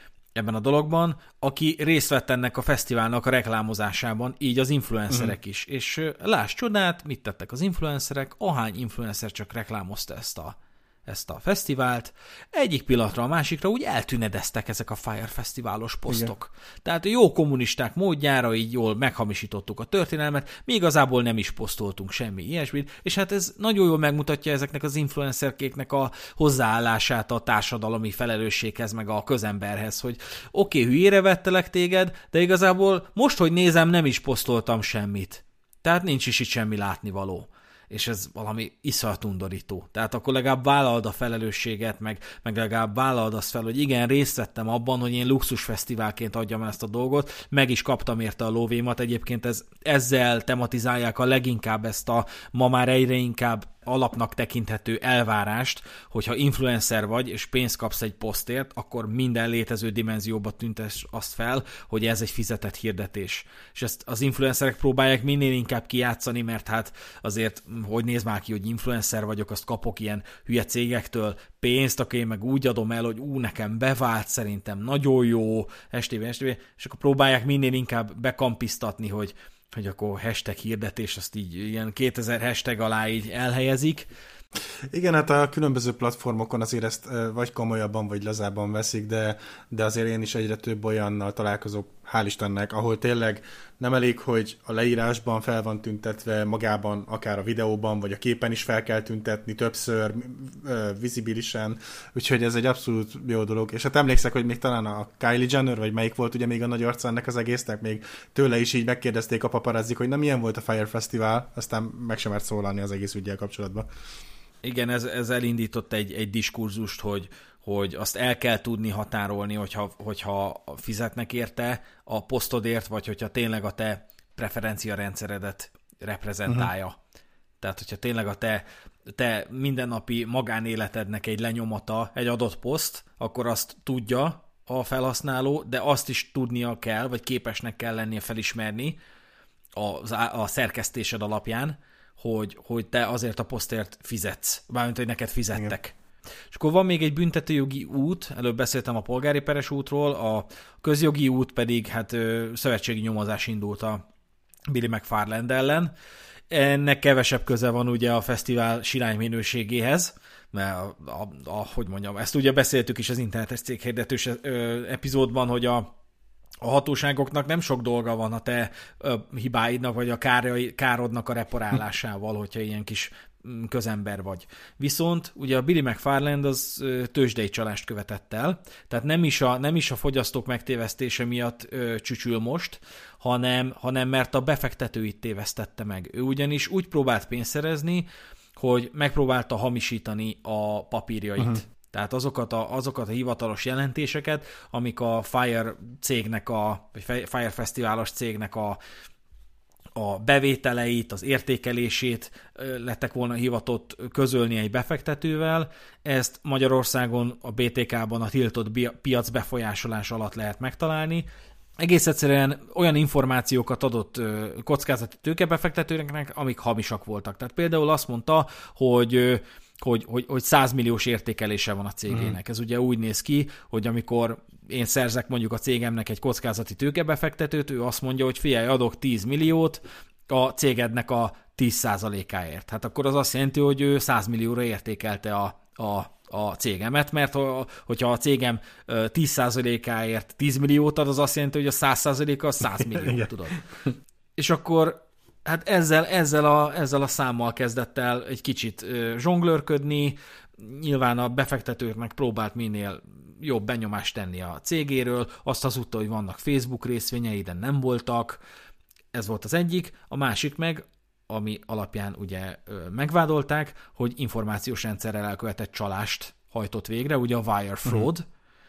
mert még egy hatalmas és elképesztő, és ez tényleg már a, a, a, a Jackie Chan-es mémne továbbja, hogy hogy, hogy hogy hogy teheti azt meg ezek után egy ilyen barom, hogy, hogy fogja a fesztiválózók e-mail címeit, és csinál egy kamu gmail fiókot, vagy mit én micsoda, valami New York VIP kukacgmail.com, és elkezd nem létező VIP jegyeket kínálni ezeknek a fesztiválozóknak. Jézus. Tehát fogta azt a címlistát, amit beszerzett a Fire Festival szervezése közben, és elkezdett nekik kamu termékeket kínálni, és abból is elkezdett valami pénzt begyűjteni. És ha ez nem lett volna elég, hívott egy operatőrstábot, hogy vegyék fel, amint ő ezt csinálja. Igen. Tehát hogy? Miért?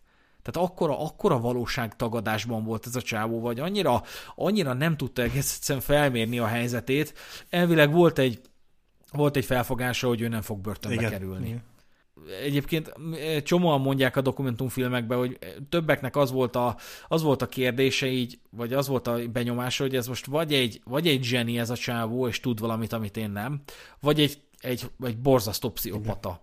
De a legközelebb az van ezekhez e, a valósághoz, hogy egyik se volt valójában, valójában egy nagy gyerek Igen. volt. Egy, egy nagy gyerek, aki hitt az álmaiban, és, és egy, egy tipik Y-generációs ö, egyed volt, aki, aki, aki meg volt győződve arról, hogy ő nem kerülhet börtönbe, mert, mert, mert ő a kiválasztott.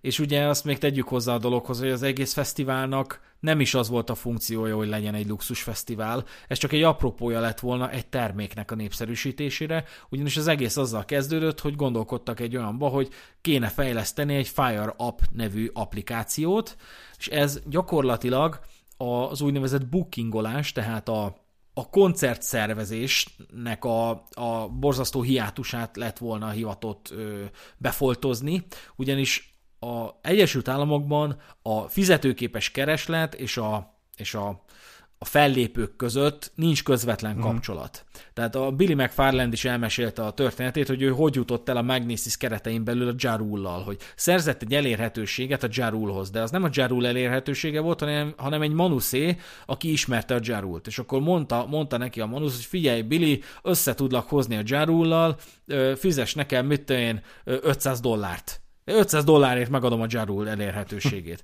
Akkor kifizette, akkor, akkor nem a Jarul elérhetőségét kapta, hanem még egy Manus elérhetőségét, ami, aki már közvetlen kapcsolatban volt a Jarullal. Ő megmondta, hogy jó, hát én meg ezer dollárért adom oda neked a Jarulnak az elérhetőségét. És akkor azt is kifizette, és két, két emberen keresztül ment, mire 1500 dollárral szegényebb volt, mire megszerezte egy, egy, egy, egy fellépőnek egy viszonylag ilyen magasabb színvonalú, hát ez most elég gáz így mondani a Jarulra, de de egy magasabb színvonalú fellépőnek a, az elérhetőségét. És ezt akarták volna egy applikációval kibekkelni, hogy, hogy arra regisztrál a fellépő, regisztrál az új gazdag feature, és akkor ők ott meg tudják beszélni, alkudni tudnak az árból, és akkor, hogy ez mennyire jó. És igazából ennek a a marketingének a, az egyik szelete lett volna, hogy hát akkor csinálunk egy luxusfesztivált, ahol ezt, ezt áruljuk. Tehát a Fire Media LTD, annak két ágazata volt, az egyik a luxusfesztivált szervezte, a másik meg ezt, ezt a platformot gyártotta volna, és szerencsétlenek. Egyébként nagyon rosszul jártak, nagyon keveset láttak a fesztivál szervezésből, ők csak az applikációt csináltak, me- meg is csinálták egyébként, de közölte egy azóta kiszivárgott ö, meetingen a Billy McFarland, hogy tu- csak hogy tudjátok, hogy nem fogunk titeket kifizetni, viszont nem is mondunk fel nektek. Igen. És ez ugye nagyon gáz, és ez tolerálhatatlan. Egyetlen egy esetben nem tolerálható, vagy nem tolerálhatatlan, amikor vagy nincs pénze a cégnek, vagy heteken belül tönkre megy.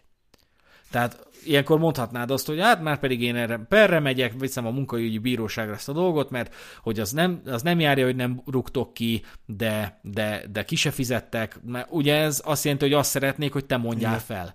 De ha jól vettem ki, akkor az Egyesült Államokban nagyon nagy jelentősége van annak, hogy kirúgtak, vagy, vagy te mondtál fel, ugye a segély Igen. szempontjából. Álláskeresőként nyilván jobb, elő, nagyobb előnyekre tudsz szert tenni, hogyha kirúgtak téged. De hát ezt ugye nem akarta megengedni magának a Billy McFarland, mert az egy, az egy elmarasztalhatóságra okot adó körülmény. Tehát akár, akármilyen alapon valakit nem lehet kirúgni, Igen tehát ilyen nincs, nincs, hogy nincs már kedvem téged alkalmazni, úgyhogy menjél a francba, nem, azt meg kell indokolni. Igen, hogyha jól emlékszek, akkor itt arról, arról is volt szó, hogy akár a köztes időszakra a munkanélküli segélyt is csak akkor kapják meg, hogyha ha kirúgták őket, és nem felmondtak. Igen.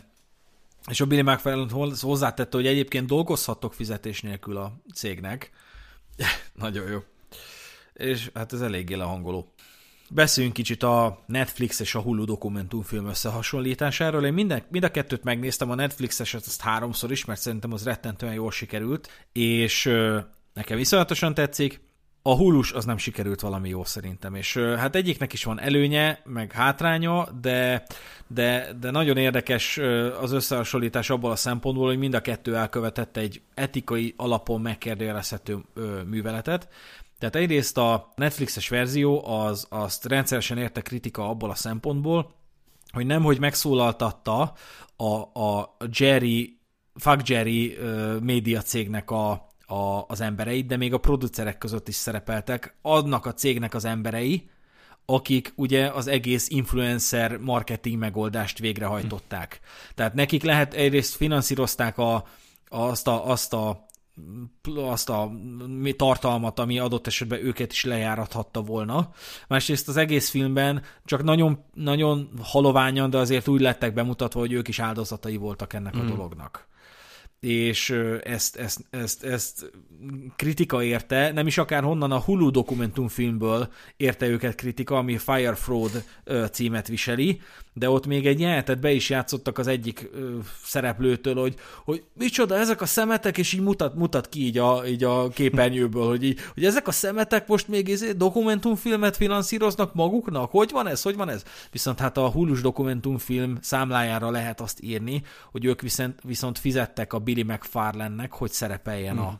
a, az ő dokumentumfilmükben, és ez egy nagyon komoly diskurzus nyit meg, mert a kérdés az, hogy etikus-e fizetni egy bűnözőnek. Hmm. Ugye ebben, erről majd fogunk beszélni egy külön epizódban, amit majd a média pszichopatákról csinálunk, de, de egy borzasztó jelenség az, ami meg is történt Magyarországon, amikor szíven szúrták a Marian Kozmát, akkor, akkor a Hajdú Péter csinált egy exkluzív interjút a Marian Kozma gyilkosával. A Hajdú Péter az egy nagyon ö, tehetségtelen filmes szakember, nem filmes, egy, egy tehetségtelen mm. Tehát nem tud, nem tud bekérdezni, nem tudja szembesíteni a, a riportalanyt, még a riportalany tudja őt bevinni a csapdába, és ez is meg is történt, a Marian Kozman gyilkosa az gyakorlatilag egy órán keresztül mondhatta tovább a hazugságait, hogy azért volt nála snitzer, mert egy, egy, egy izé, dobozolásból jött, meg hogy fél, félt és kiszúrt, meg effélek, tehát mondhatta tovább a hazugságait, majd a Hajdú Péter fizetett neki 5 millió forintot. Mert elmondhatta azt, hogy ő, ő félelemből szúrt szíven egy embert.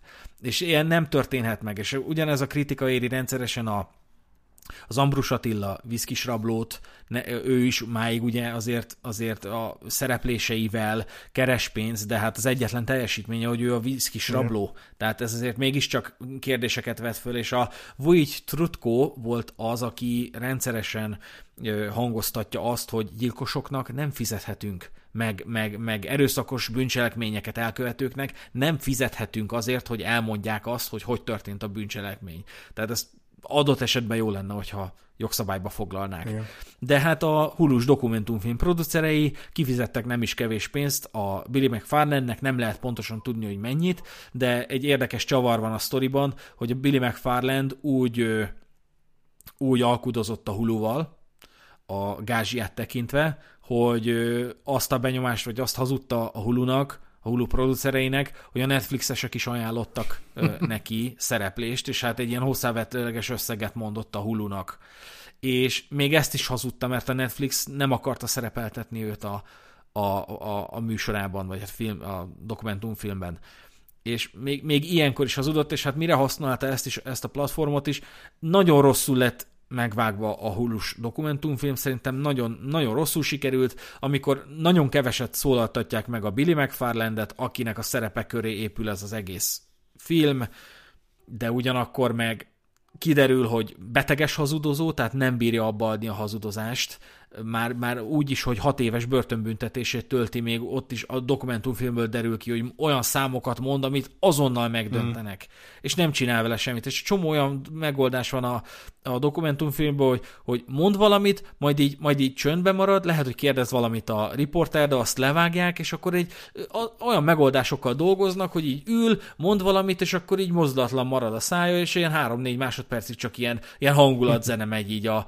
így a háttérbe, és olyan, mint hogyha ilyen hatásszünet lenne így a válasza után, hogy így szembesítették őt, és akkor ő kimondja a nagy, kimondhatatlant, és így tök gáz az egész. Ezzel szemben a Netflix-es meg teljesen jól meg van csinálva, nyilván ez hozzá jön az, hogy a Jerry Media 4K-s felbontású felvételeit használták, ennek azért van jelentősége, de egyébként is egy ilyen sztori vezérelt ö, megoldás, nagyon szép íve van a történetnek, és nagyobb hangsúlyt fektet a Netflixes megoldás a, a, az apparátusnak, a, a háttérembereknek a szenvedéseire, a szolgáltatók, a szállítók, a, a kivitelezőknek a problémáira, hogy kit nem fizettek ki. Tehát, tehát igazából azoknak a bajáról szól, szemben a fogyasztók, tehát a fesztivál látogatóknak a bajával, mert azzal inkább a Hulu dokumentumfilm foglalkozik, tehát konkrétan, hogy a fogyasztók hogy élték meg ezt a borzasztó megpróbáltatást, hogy az influencerek szerepének a kérdése, szerintem kevésbé jó egyébként a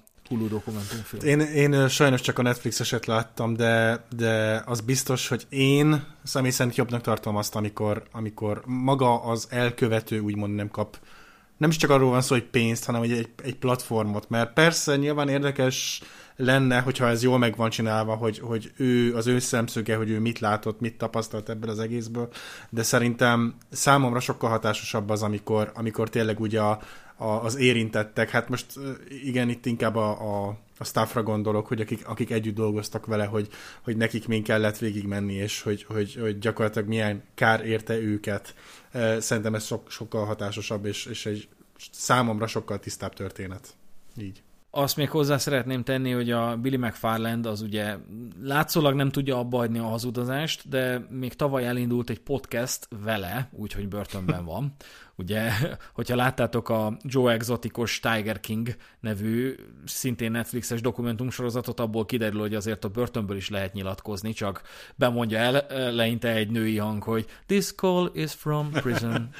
Vagy mit valami ilyesmi, tehát hogy, hogy van egy sajátos bája egyébként ennek a dolognak, de hogy, de hogy valahogy szervezett egy podcastet, az a neve, hogy Dumpster Fire, ez is egy hashtag volt a, Fire, Fire Fesztivált lejárató posztok alatt, ez ugye a kukatűz, vagy nem is tudom mit jelent, és igyekszik rettentően átlátható lenni, és próbálja túlhangsúlyozni azt, hogy, hogy, hogy minden bevétel, amit ebből a podcastből kap, azt ő a károsultaknak szeretné továbbítani, egy forintot nem fog belőle látni, és most már elismeri, hogy hazudott, hazudott a befektetőinek, hazudott a, a, a, a közönségnek minden ö, felelősséget elismeri, azt gondolja, hogy, vagy úgy gondolja, hogyha, hogy ez a fesztivál, ez luxus, meg tudott volna valósulni, és nem megy kudarcba, hanem, hanem jól élik meg a, a vendégek, akkor is börtönbe lenne, mert megtévesztette a, a befektetőit. Mm. És ezért, ezért bűnhődnie kell,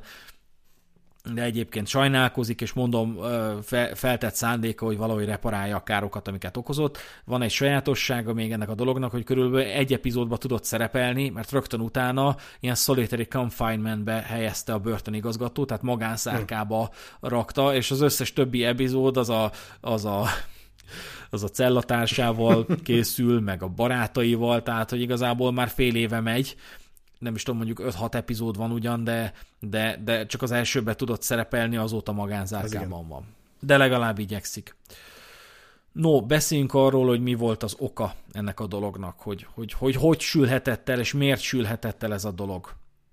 Én azt gondolom, azt gondoltam először, amikor hallottam, hogy ez a, ez a csávó ez egész egyszerűen nem tudta, nem tudta, nem volt képes lefújni ezt a dolgot. Én akkor még nem voltam tisztában azzal, hogy hite, hiteleket vett fel, amiket finanszírozni szeretett volna de, de szerintem az volt a benyomása, hogy jöjjenek el a vendégek, talán jól érzik magukat, de talán nem, de ha nem, akkor is azt tudják mondani, azt tudja mondani Billy McFarland, hogy figyelj, itt voltál, megélted, ne panaszkodjál, most már nem tudjuk visszafizetni. Ez olyan, mint hogyha elmész a moziba, beülsz, megnézed, azt mész, figyelj, nem volt jó a film, én azt hittem, hogy ez egy Igen. jó film, kérem vissza a lóvémat, és hát azt mondja a pultos, hogy, vagy a jegyárus, hogy hogy figyelj, nem adom, nem adom vissza a lóvét, mert végigülted. Igen.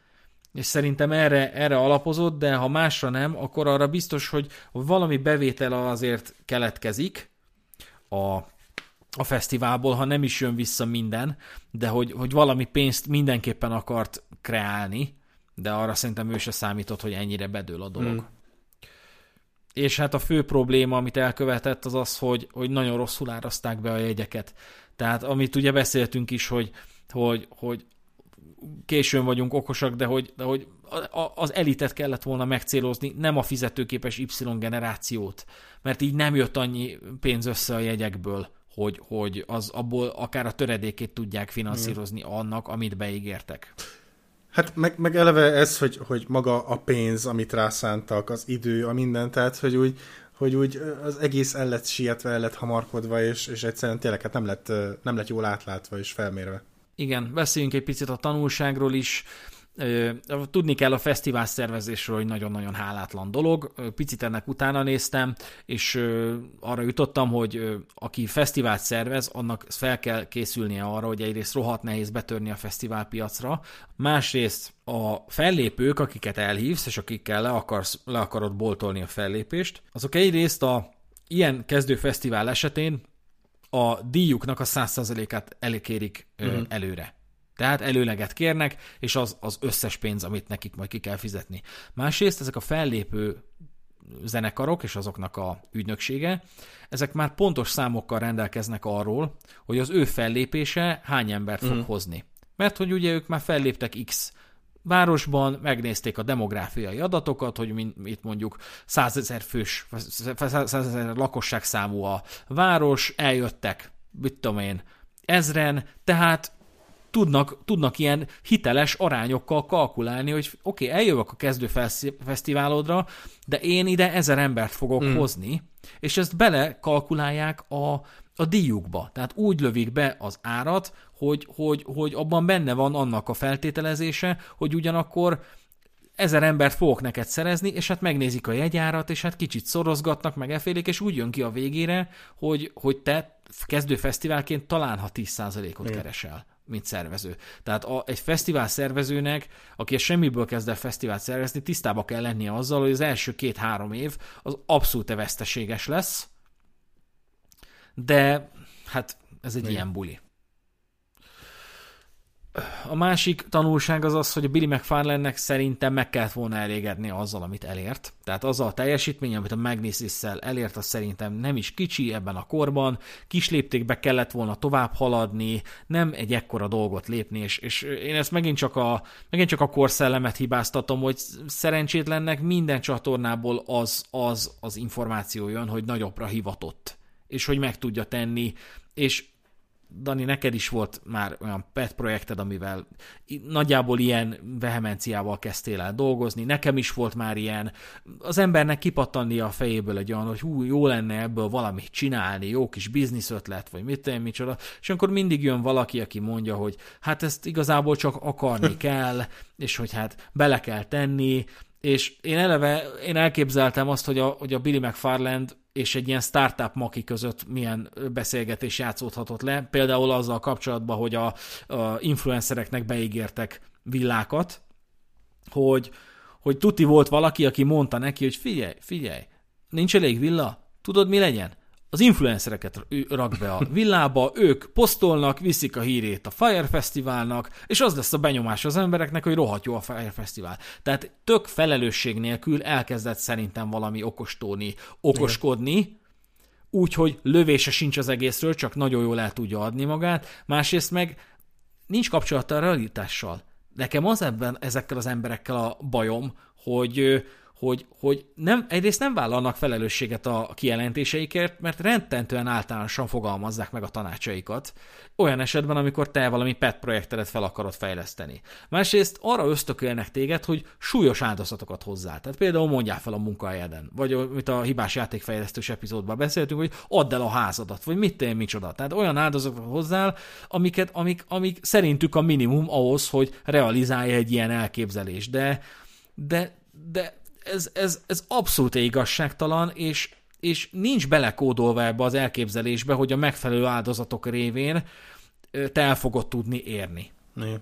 Tehát én ezért gondolom azt, hogy fokozatosan kellene ezeket a dolgokat megközelíteni, és ezért gondolom azt is, a Billy McFarlane-nek is nem egyből egy luxusfesztivált kellett volna elképzelnie, úgyhogy zéró tapasztalata van benne, hanem, hanem valami hasonlót, mint a Magnesis, csak egy kicsit nagyobb léptékű, kicsit nagyobb volumenű, nagyon-nagyon mellé lépett ezzel. Hát én, én azt tippelem, hogy azért az sem segített ezen az egész helyzeten, hogy, hogy valószínűleg instant a zsárult is sikerült meggyőznie. Tehát érted, már van egy olyan visszakapcsolás egy illetőtől, aki egy, egy celeb, egy híresség, hogy neki tetszik ez az egész, és, és, hogy, és hogy nagyon megtalálták ugye a közös nevezőt. Szerintem ez biztos, hogy nagyon sok lapáttal rátett a, az ő ö, egójára, meg mindenére ezzel kapcsolatban. Hát, ö, ahogy te is, úgy én is rengetegszer megkaptuk a kis pet projekteinkkel kapcsolatban, hogy rosszul csináljuk, mert,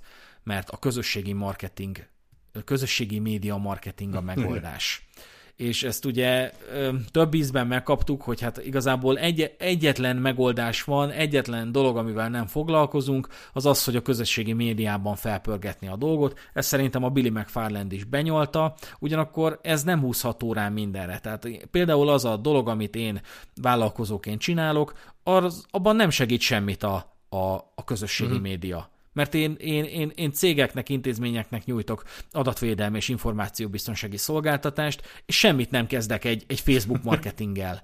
Mert, mert, mert nem a fogyasztókat célzom meg, hanem, hanem intézményeket, jogi, jogi személyeket. Nem érdekes, vagy nincs jelentősége annak, hogy, hogy a, a 20 rangú Klárika a könyvelésről meglát egy posztot a cégemről. Igen. Tehát ez, ez erre például nem húzható rá.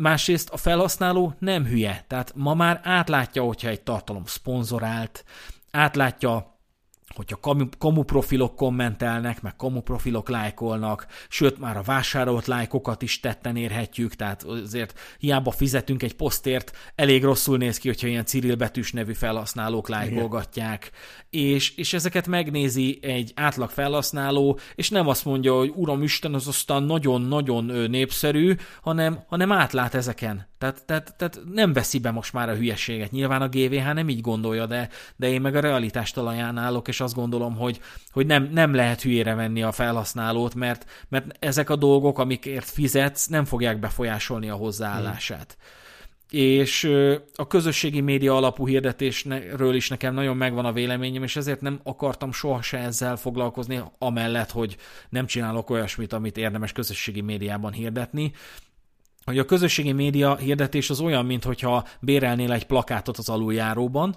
egy plakát helyett, oda kiraknád a plakátodat, és a, a, a, a bérbeadó meg mellé állítana a plakát mellé egy embert, akinek az lenne a dolga, hogy mondjuk napi 10 órában letakarja a plakátot. De a maradék időbe fölfedi, tehát nyilván a te befektetésedért ez van arányban, de hogyha többet fizetsz, akkor akár több órán keresztül is ö, ö, felfedi neked, és illetve kevesebb ideig takarja le. És hát ez így működik a Facebookban is, így működik a Instagramban is, hogy hogy fizessél azért, hogy a te hülye gané tartalmadat, amit talán a szűk ismerőseid szűk köre fog megismerni, hogy azt minél több ember meg tudja Igen. ismerni. Tehát lehetővé teszi azt, hogy több emberhez elmenjen, és ezt néha már úgy állítják be a startup makik, meg ezek az ilyenfajta emberek, hogy, hogy ez, ez uramisten, ez művészet, hogy ez érteni kell, Szerintem meg Igen, hát azért szerintem már mindketten láttuk egy-két ilyen felületet az évek során, és tényleg, hogy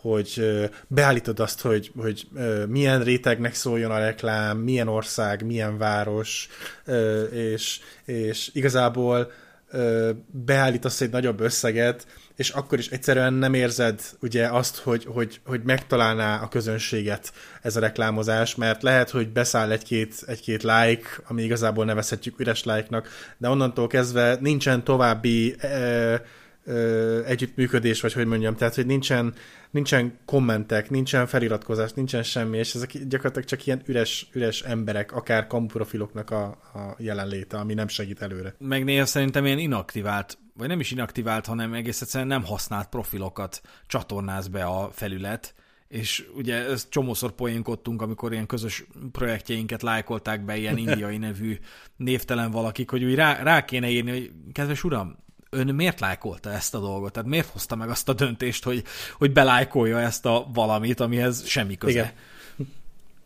És én azt látom, hogy így átnyúl, átnyúlnak ezek a platformok a fejed fölött, és, és etetnek téged hülyeségekkel. Így van. De biztos valakinek már bejött a, a közösségi média marketing, de, de én meg úgy gondolom, hogy enélkül is lehet csinálni. Tehát én most csak azt akartam megdönteni, hogy ez a megoldás, enélkül, nem, enélkül is Igen. lehet csinálni. Egy pár gondolatot szeretnék arra szánni, hogy Magyarországon hogy néz ki az influencereknek a szabályozása. Ugye az első ö, nevezetes alkalom, amikor tényleg lehetett látni, hogy ezzel elkezdett foglalkozni a vonatkozó hatóság, az a gazdasági versenyhivatal bírságolása volt, amikor is a Berki Mazsi nevű közszereplő cégét, a BNB Media Kft-t, és annak hirdető partnerét, a Next Time Kft-t elmarasztalták. Ez egy nyilvános GVA határozat, úgyhogy alapvetően az lesz az irányadó, ami abban szerepel, én ebből csak egy kicsit csemegézni szeretnék. Ö, ott nem is tudom mennyire, de, de ilyen milliós tételre bírságolták őket, tehát mindkettejüket, a hirdetőt is, meg az influencert is, mert nem tüntették fel megfelelően az adott posztoknál, hogy, hogy ez egy hmm. hirdetés. És ugye, ugye az influencerek által gyártott tartalmat úgy hívja a hivatalos nyelv, hogy szerkesztői tartalom. És ha szerkesztői tartalomnak álcáznak egy reklámot, ott van a probléma. És a GVA határozat a következőképpen definiálja, illetve ö, határozza meg ezt a, ezt a kérdéskört. Ahhoz, hogy valamely személy véleményvezéré váljon, válhasson, nem szponzorált tartalom előállításra is szükség van, hiszen a követők alapvetően nem a fizetett reklámok szponzorált tartalmak miatt követik az, adott oldalt. Ekként azonban a különböző fizetett és nem fizetett saját tartalmak keverednek, jelölés hiányában nem tudják a fogyasztók, mely tartalmak jelenítik meg az adott személy véleményét, és mely tartalmak minősülnek egy piaci szereplő kereskedelmi gyakorlatának. Hm. Na és itt ez tökéletesen megragadta a lényeget, hogy, hogy, hogy most már a GVA is figyel arra, hogy igenis lehetővé kell tennie, és aktívan közre kell működnie nem csak az influencernek, de a hirdetőnek is felelőssége van ebben, hogy a fogyasztó láthatóan el tudja határolni azt, amikor egy poszt a influencernek a tényleges értékrendjét sugalja, és amikor az influencernek nincs kapcsolata az értékrendjének a, a, a, a, a témával, de fizettek uh-huh. érte. És ezeket, ezeket a dolgokat kihagyta a, a két említett entitás, és, és ezért, ezért kaptak büntetést. A GVA különböző elvárásokat fogalmazott meg, a fennálló üzleti kapcsolattal, közvetlen gazdasági értekeltséggel összefüggésben jól észlelhetően és hangsúlyosan, szembetűnően és egyszerűen, egyértelműen és közérthetően szükséges feltüntetnie az influencernek, hogy a közétett tartalom fizetett, támogatott tartalom, és vagy annak közétételéért ellenszolgáltatásban részesül. Másrésztről a hirdetővel szemben fennálló bármilyen jellegű üzleti kapcsolat együttműködés formája legyen egyértelmű, átlátható és pontosan azonosítható, harmadrészt valós, tisztességes, hiteles képet kell közvetíteni a termékről vagy szolgáltatásról. Tehát ezek konkrétan meghatározott elvárások az influencerekkel és a hirdetővel szemben, sőt, még annak is van felelőssége, aki csak a felületet adja. Mm. Tehát így az ügynökségeknek, meg a reklámfelületet biztosítóknak is van felelőssége. Ezek egyetemlegesen felelősek a jogsértésre. Uh, mondjuk nekem azt tetszik az utóbbi években egyre több ilyen ugye ö, reklámmal találkozok különböző YouTube meg hasonló videókban, hogy igazából ugye beolvassák, vagy felmondják az egész terméket, és utána ugye bemondanak egy linket, tehát, hogy például a, az origo.hu per Szürkezóna podcasten lehet megtalálni ezeket a termékeket, ahol kaptok XY mennyiségű kedvezményt, és hogy szerintem ez egy tök jó előrelépés, hogy, hogy egyre jobban felvállalják, hogy vannak ezek a linkek, ahol amin keresztül egyértelművé tud válni, hogy igen, ezek szponzorált termékek, szponzorált szolgáltatások, úgyhogy én úgy érzem, hogy egyre jobb irányba halad ez az egész, tehát ez természetesen azért annak is köszönhető, hogy egyre jobban a ö, sarkára állnak ezeknek a cégeknek, meg influencereknek. Igen és a GVA arra ösztönzi egyébként a, a hirdetőket, hogy igenis kössék ki a szerződéseikben ezt a követelményrendszer, tehát ők követeljék meg az influencerektől, hogy kötelesek legyenek azok feltüntetni a hashtag Igen. hirdetés, hashtag mit, micsodát, ne csak, a, ne csak a, a küllemre, tehát a posztnak a jellegére, meg a vonzó kinézetére fektessenek ilyen ellenőrző hangsúlyt, hanem, hanem ennek a megfelelőségére is. E, ehhez illeszkedjen egy monitorozás, mm. tehát, tehát nézzék vissza, ellenőrizzék a posztot, hogy megfelel az elvárásoknak, ha nem, akkor követeljék meg ezeknek a javítását. Tehát építsék bele ezeket a, ezeket a szerződésükbe, és, és ezeket ténylegesen várják is el. És hát a GVH-ról ennyit. Egy dolgot szeretnék még nevesíteni. Ez csak egy nagyon rövid történet egy, egy Instagram oldalról, ez a Sokan kértétek nevű Insta oldalnak volt a Tiszavirág életű története. Ez, ez egy olyan oldal volt, ami, ami ilyen vicces videókkal kezdődött, majd elkezdett kialakulni egy ilyen influencer kontroll felületté. És csak pár hónapig élt, de, de, de meghökkentően hatékony volt. Ugyanis először is csak abból gyártott tartalmat, hogy kiragadott ilyen influencerek beszédhibáit, tehát ilyen félremondásokat, hogy például mit egyik, egyik influencer csaj mondta, hogy A-tól B-ig tudom, a, hogy hívják ott, és akkor ez tök vicces, mert hogy A-tól B-ig tudod, az nem, nem túl sokan, A-tól Z-ig tudnád, az már következetes lenne. Másik volt egy ilyen, az nekem az egyik kedvencem volt, hogy egy influencer így egy, egy könyvet így bemutatott, és akkor az volt a könyvnek a címe, hogy, hogy Picin csodák boltja, és akkor ő úgy mondta, hogy Pikini csodák boltja, és hogy így az adott pillanatban nem jutott eszébe, és akkor ilyen videókat gyártott, és tök vicces volt, abszolút megbocsátható hibák ezek, de hogy ez így bevonzotta így a, a, a nézőket, vagy hát a, a követőket. Később elkezdte, de ez meg, mondom megint csak egy, egy, mondjuk egy hónap leforgása, elkezdte lebuktatni a lopósokat.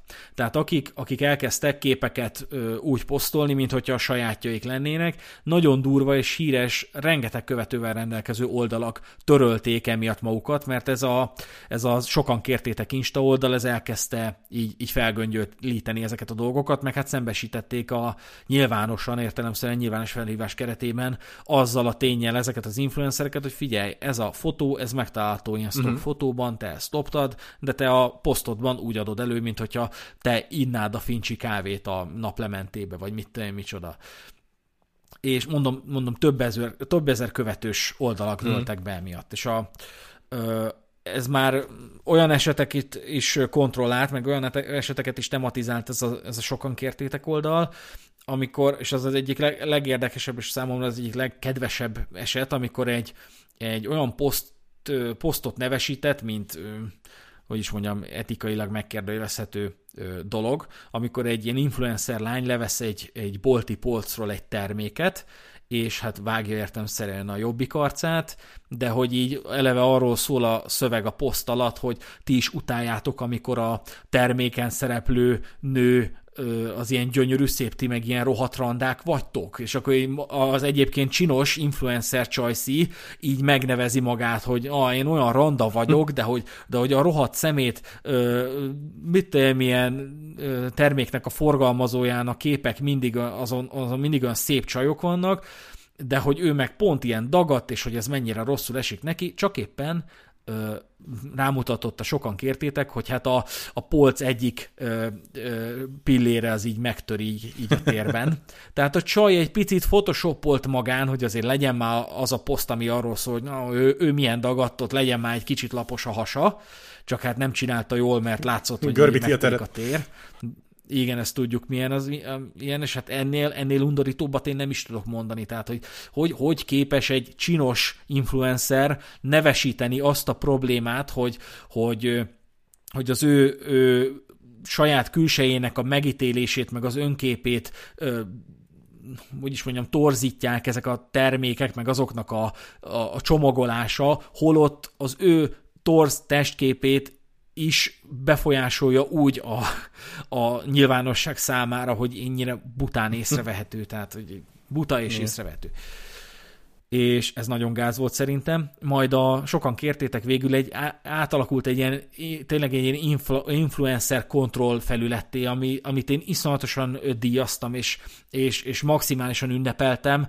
mert elkezdett kommunikálni a, az influencerek felé is, a, a követők felé is, meg a hirdetők felé is, ilyen ilyen ö, követendő iránymutatásokat, mm. hogy, ö, hogy mit, mit kell figyelembe venni. Tehát például egy szponzornak azt javasolták, hogy, hogy ne fizessenek akárkinek reklámért, mert, mert néha nem következetes, amit csinálnak, és nem életszerű. Tehát például egy magát vállaltan nem sminkelő influencer lányjal ne, ne hirdessenek kozmetikumokat. Igen mert az influencer lányka nagyon köszöni szépen a pénzt, imád, imádja a pénzt, pláne egy mondjuk egy, egy 10 perces videóért, vagy egy pár fotóért, de de, de ez nem hiteles, ez egyáltalán nem következetes, és, és csak, csak az emberek, a fogyasztóknak, a megtéveszthető fogyasztóknak a, a világról kialakult képét csorbítja. Másrészt gluténérzékeny lányjal, vállaltan gluténérzékeny lányjal Mirelit pizzát sem érdemes feltétlenül reklámozni, és ez két olyan dolog, amire tényleg mm. volt példa az influencereknek azt javasolják, hogy úgy, hogy ne csináljanak úgy, mintha életvételszerűen használnának egy olyan terméket, amit egyébként nem használnak, csak a pénzt kapják meg azért, hogy használják egy poszt erejéig, tehát az megint csak a, a fogyasztók kárára tud menni, mert nem hiteles, megtéveszti őket, és olyan döntésre ösztökéli őket, amiket nem csak ők nem hoznának meg enélkül, de az influencer se mm. hozza meg Igen. egyébként ez fontos, a fogyasztóknak pedig azt, azt ö, ö, ö, tematizáltam minden létező módon, hogy az influencer nem a barátod. Hogy amit ő csinál, azt nem személyesen neked Igen. címzi, hanem te, te egy, az ő, az ő felértékelésének egy eszköze vagy. És hát nagyon érdekes volt, és ezt én maximálisan díjaztam, de nagyon rövid életű volt a dolog, ugyanis az influencerek összeálltak, és leperelték a saját képeiket, a saját tartalmaikat, egész egyszerűen annyi ügyvéd írt már nekik, meg annyi influencer írt az ügyvédje által, hogy ez szerzői jogi sérelem, és hogy loptad a képemet, és hogy ilyesmi, hogy a szerkesztőknek nem volt más megoldásuk, mint hogy oké, okay, törlik az egészet a francba és hagyják. Tehát az influencer kontroll az most jelenleg ebben a, ebben a történetben tudott kicsúcsosodni. A GVH-nak lenne a dolga, hogy aktívan és tevőlegesen kontroll alatt tartja ezeket a dolgokat, és egyáltalán értelmezze mindenki felé, hogy mik itt az elvárások. Egyébként a GVH-nak vannak is iránymutatásai, a hashtag GVA, hashtag hirdetés, hashtag iránymutatás, valami ilyesmi a neve annak a, annak a nyilvánosan elérhető tájékoztatónak, amit közzétettek, a show notes-ba berakjuk, de de azért elkezdett vele foglalkozni, de nyilván sokkal aktívabb foglalkozás lenne az elvárt. E, eddig csak ilyen civil szerveződések tudtak ezzel, ezekkel foglalkozni, de ezek a kísérletek is hangvukba holtak. Úgyhogy ennyi lett volna már ez a témakör, reméljük, hogy érdekesnek találtátok. Én rettentően érdekesnek és tanulságosnak találom a Fire Festival témakörét, de ezek olyan témák, amikkel igenis foglalkozni kell. Nem kizárt, hogy mi is fogunk még velük foglalkozni. Kérlek, kövessetek minket bármilyen platformon, ami szimpatikus nektek. Tudtok minket Patreonon támogatni, semmi nem történik, hogyha nem támogattok minket, de itt a lehetőség, tudjatok róla, Telegramon van egy nyilvános kibeszélő csoportunk, ott ki tudjátok fejteni a véleményeteket, meg értesülni tudtak egy-egy ö, epizód megjelenésről. A Patreonon érdekes bónusz tartalmakat is teszünk, de egyébként a bizonyos patronálónk azok, patronálóink azok valamennyivel korábban fogják megkapni a tartalmakat, legalábbis az epizódokat, mármint hogy a hozzáférést hozzájuk, úgyhogy ösztökélünk titeket arra, hogy csatlakozzatok, de mondom, ha csak simán hallgattok minket, akkor sincsen semmi baj. Hashtag hirdetés. Köszönjük, hogy velünk voltatok, kövessetek minket a későbbiekben is, ez volt a Szürke Zóna, sziasztok! Égi veletek!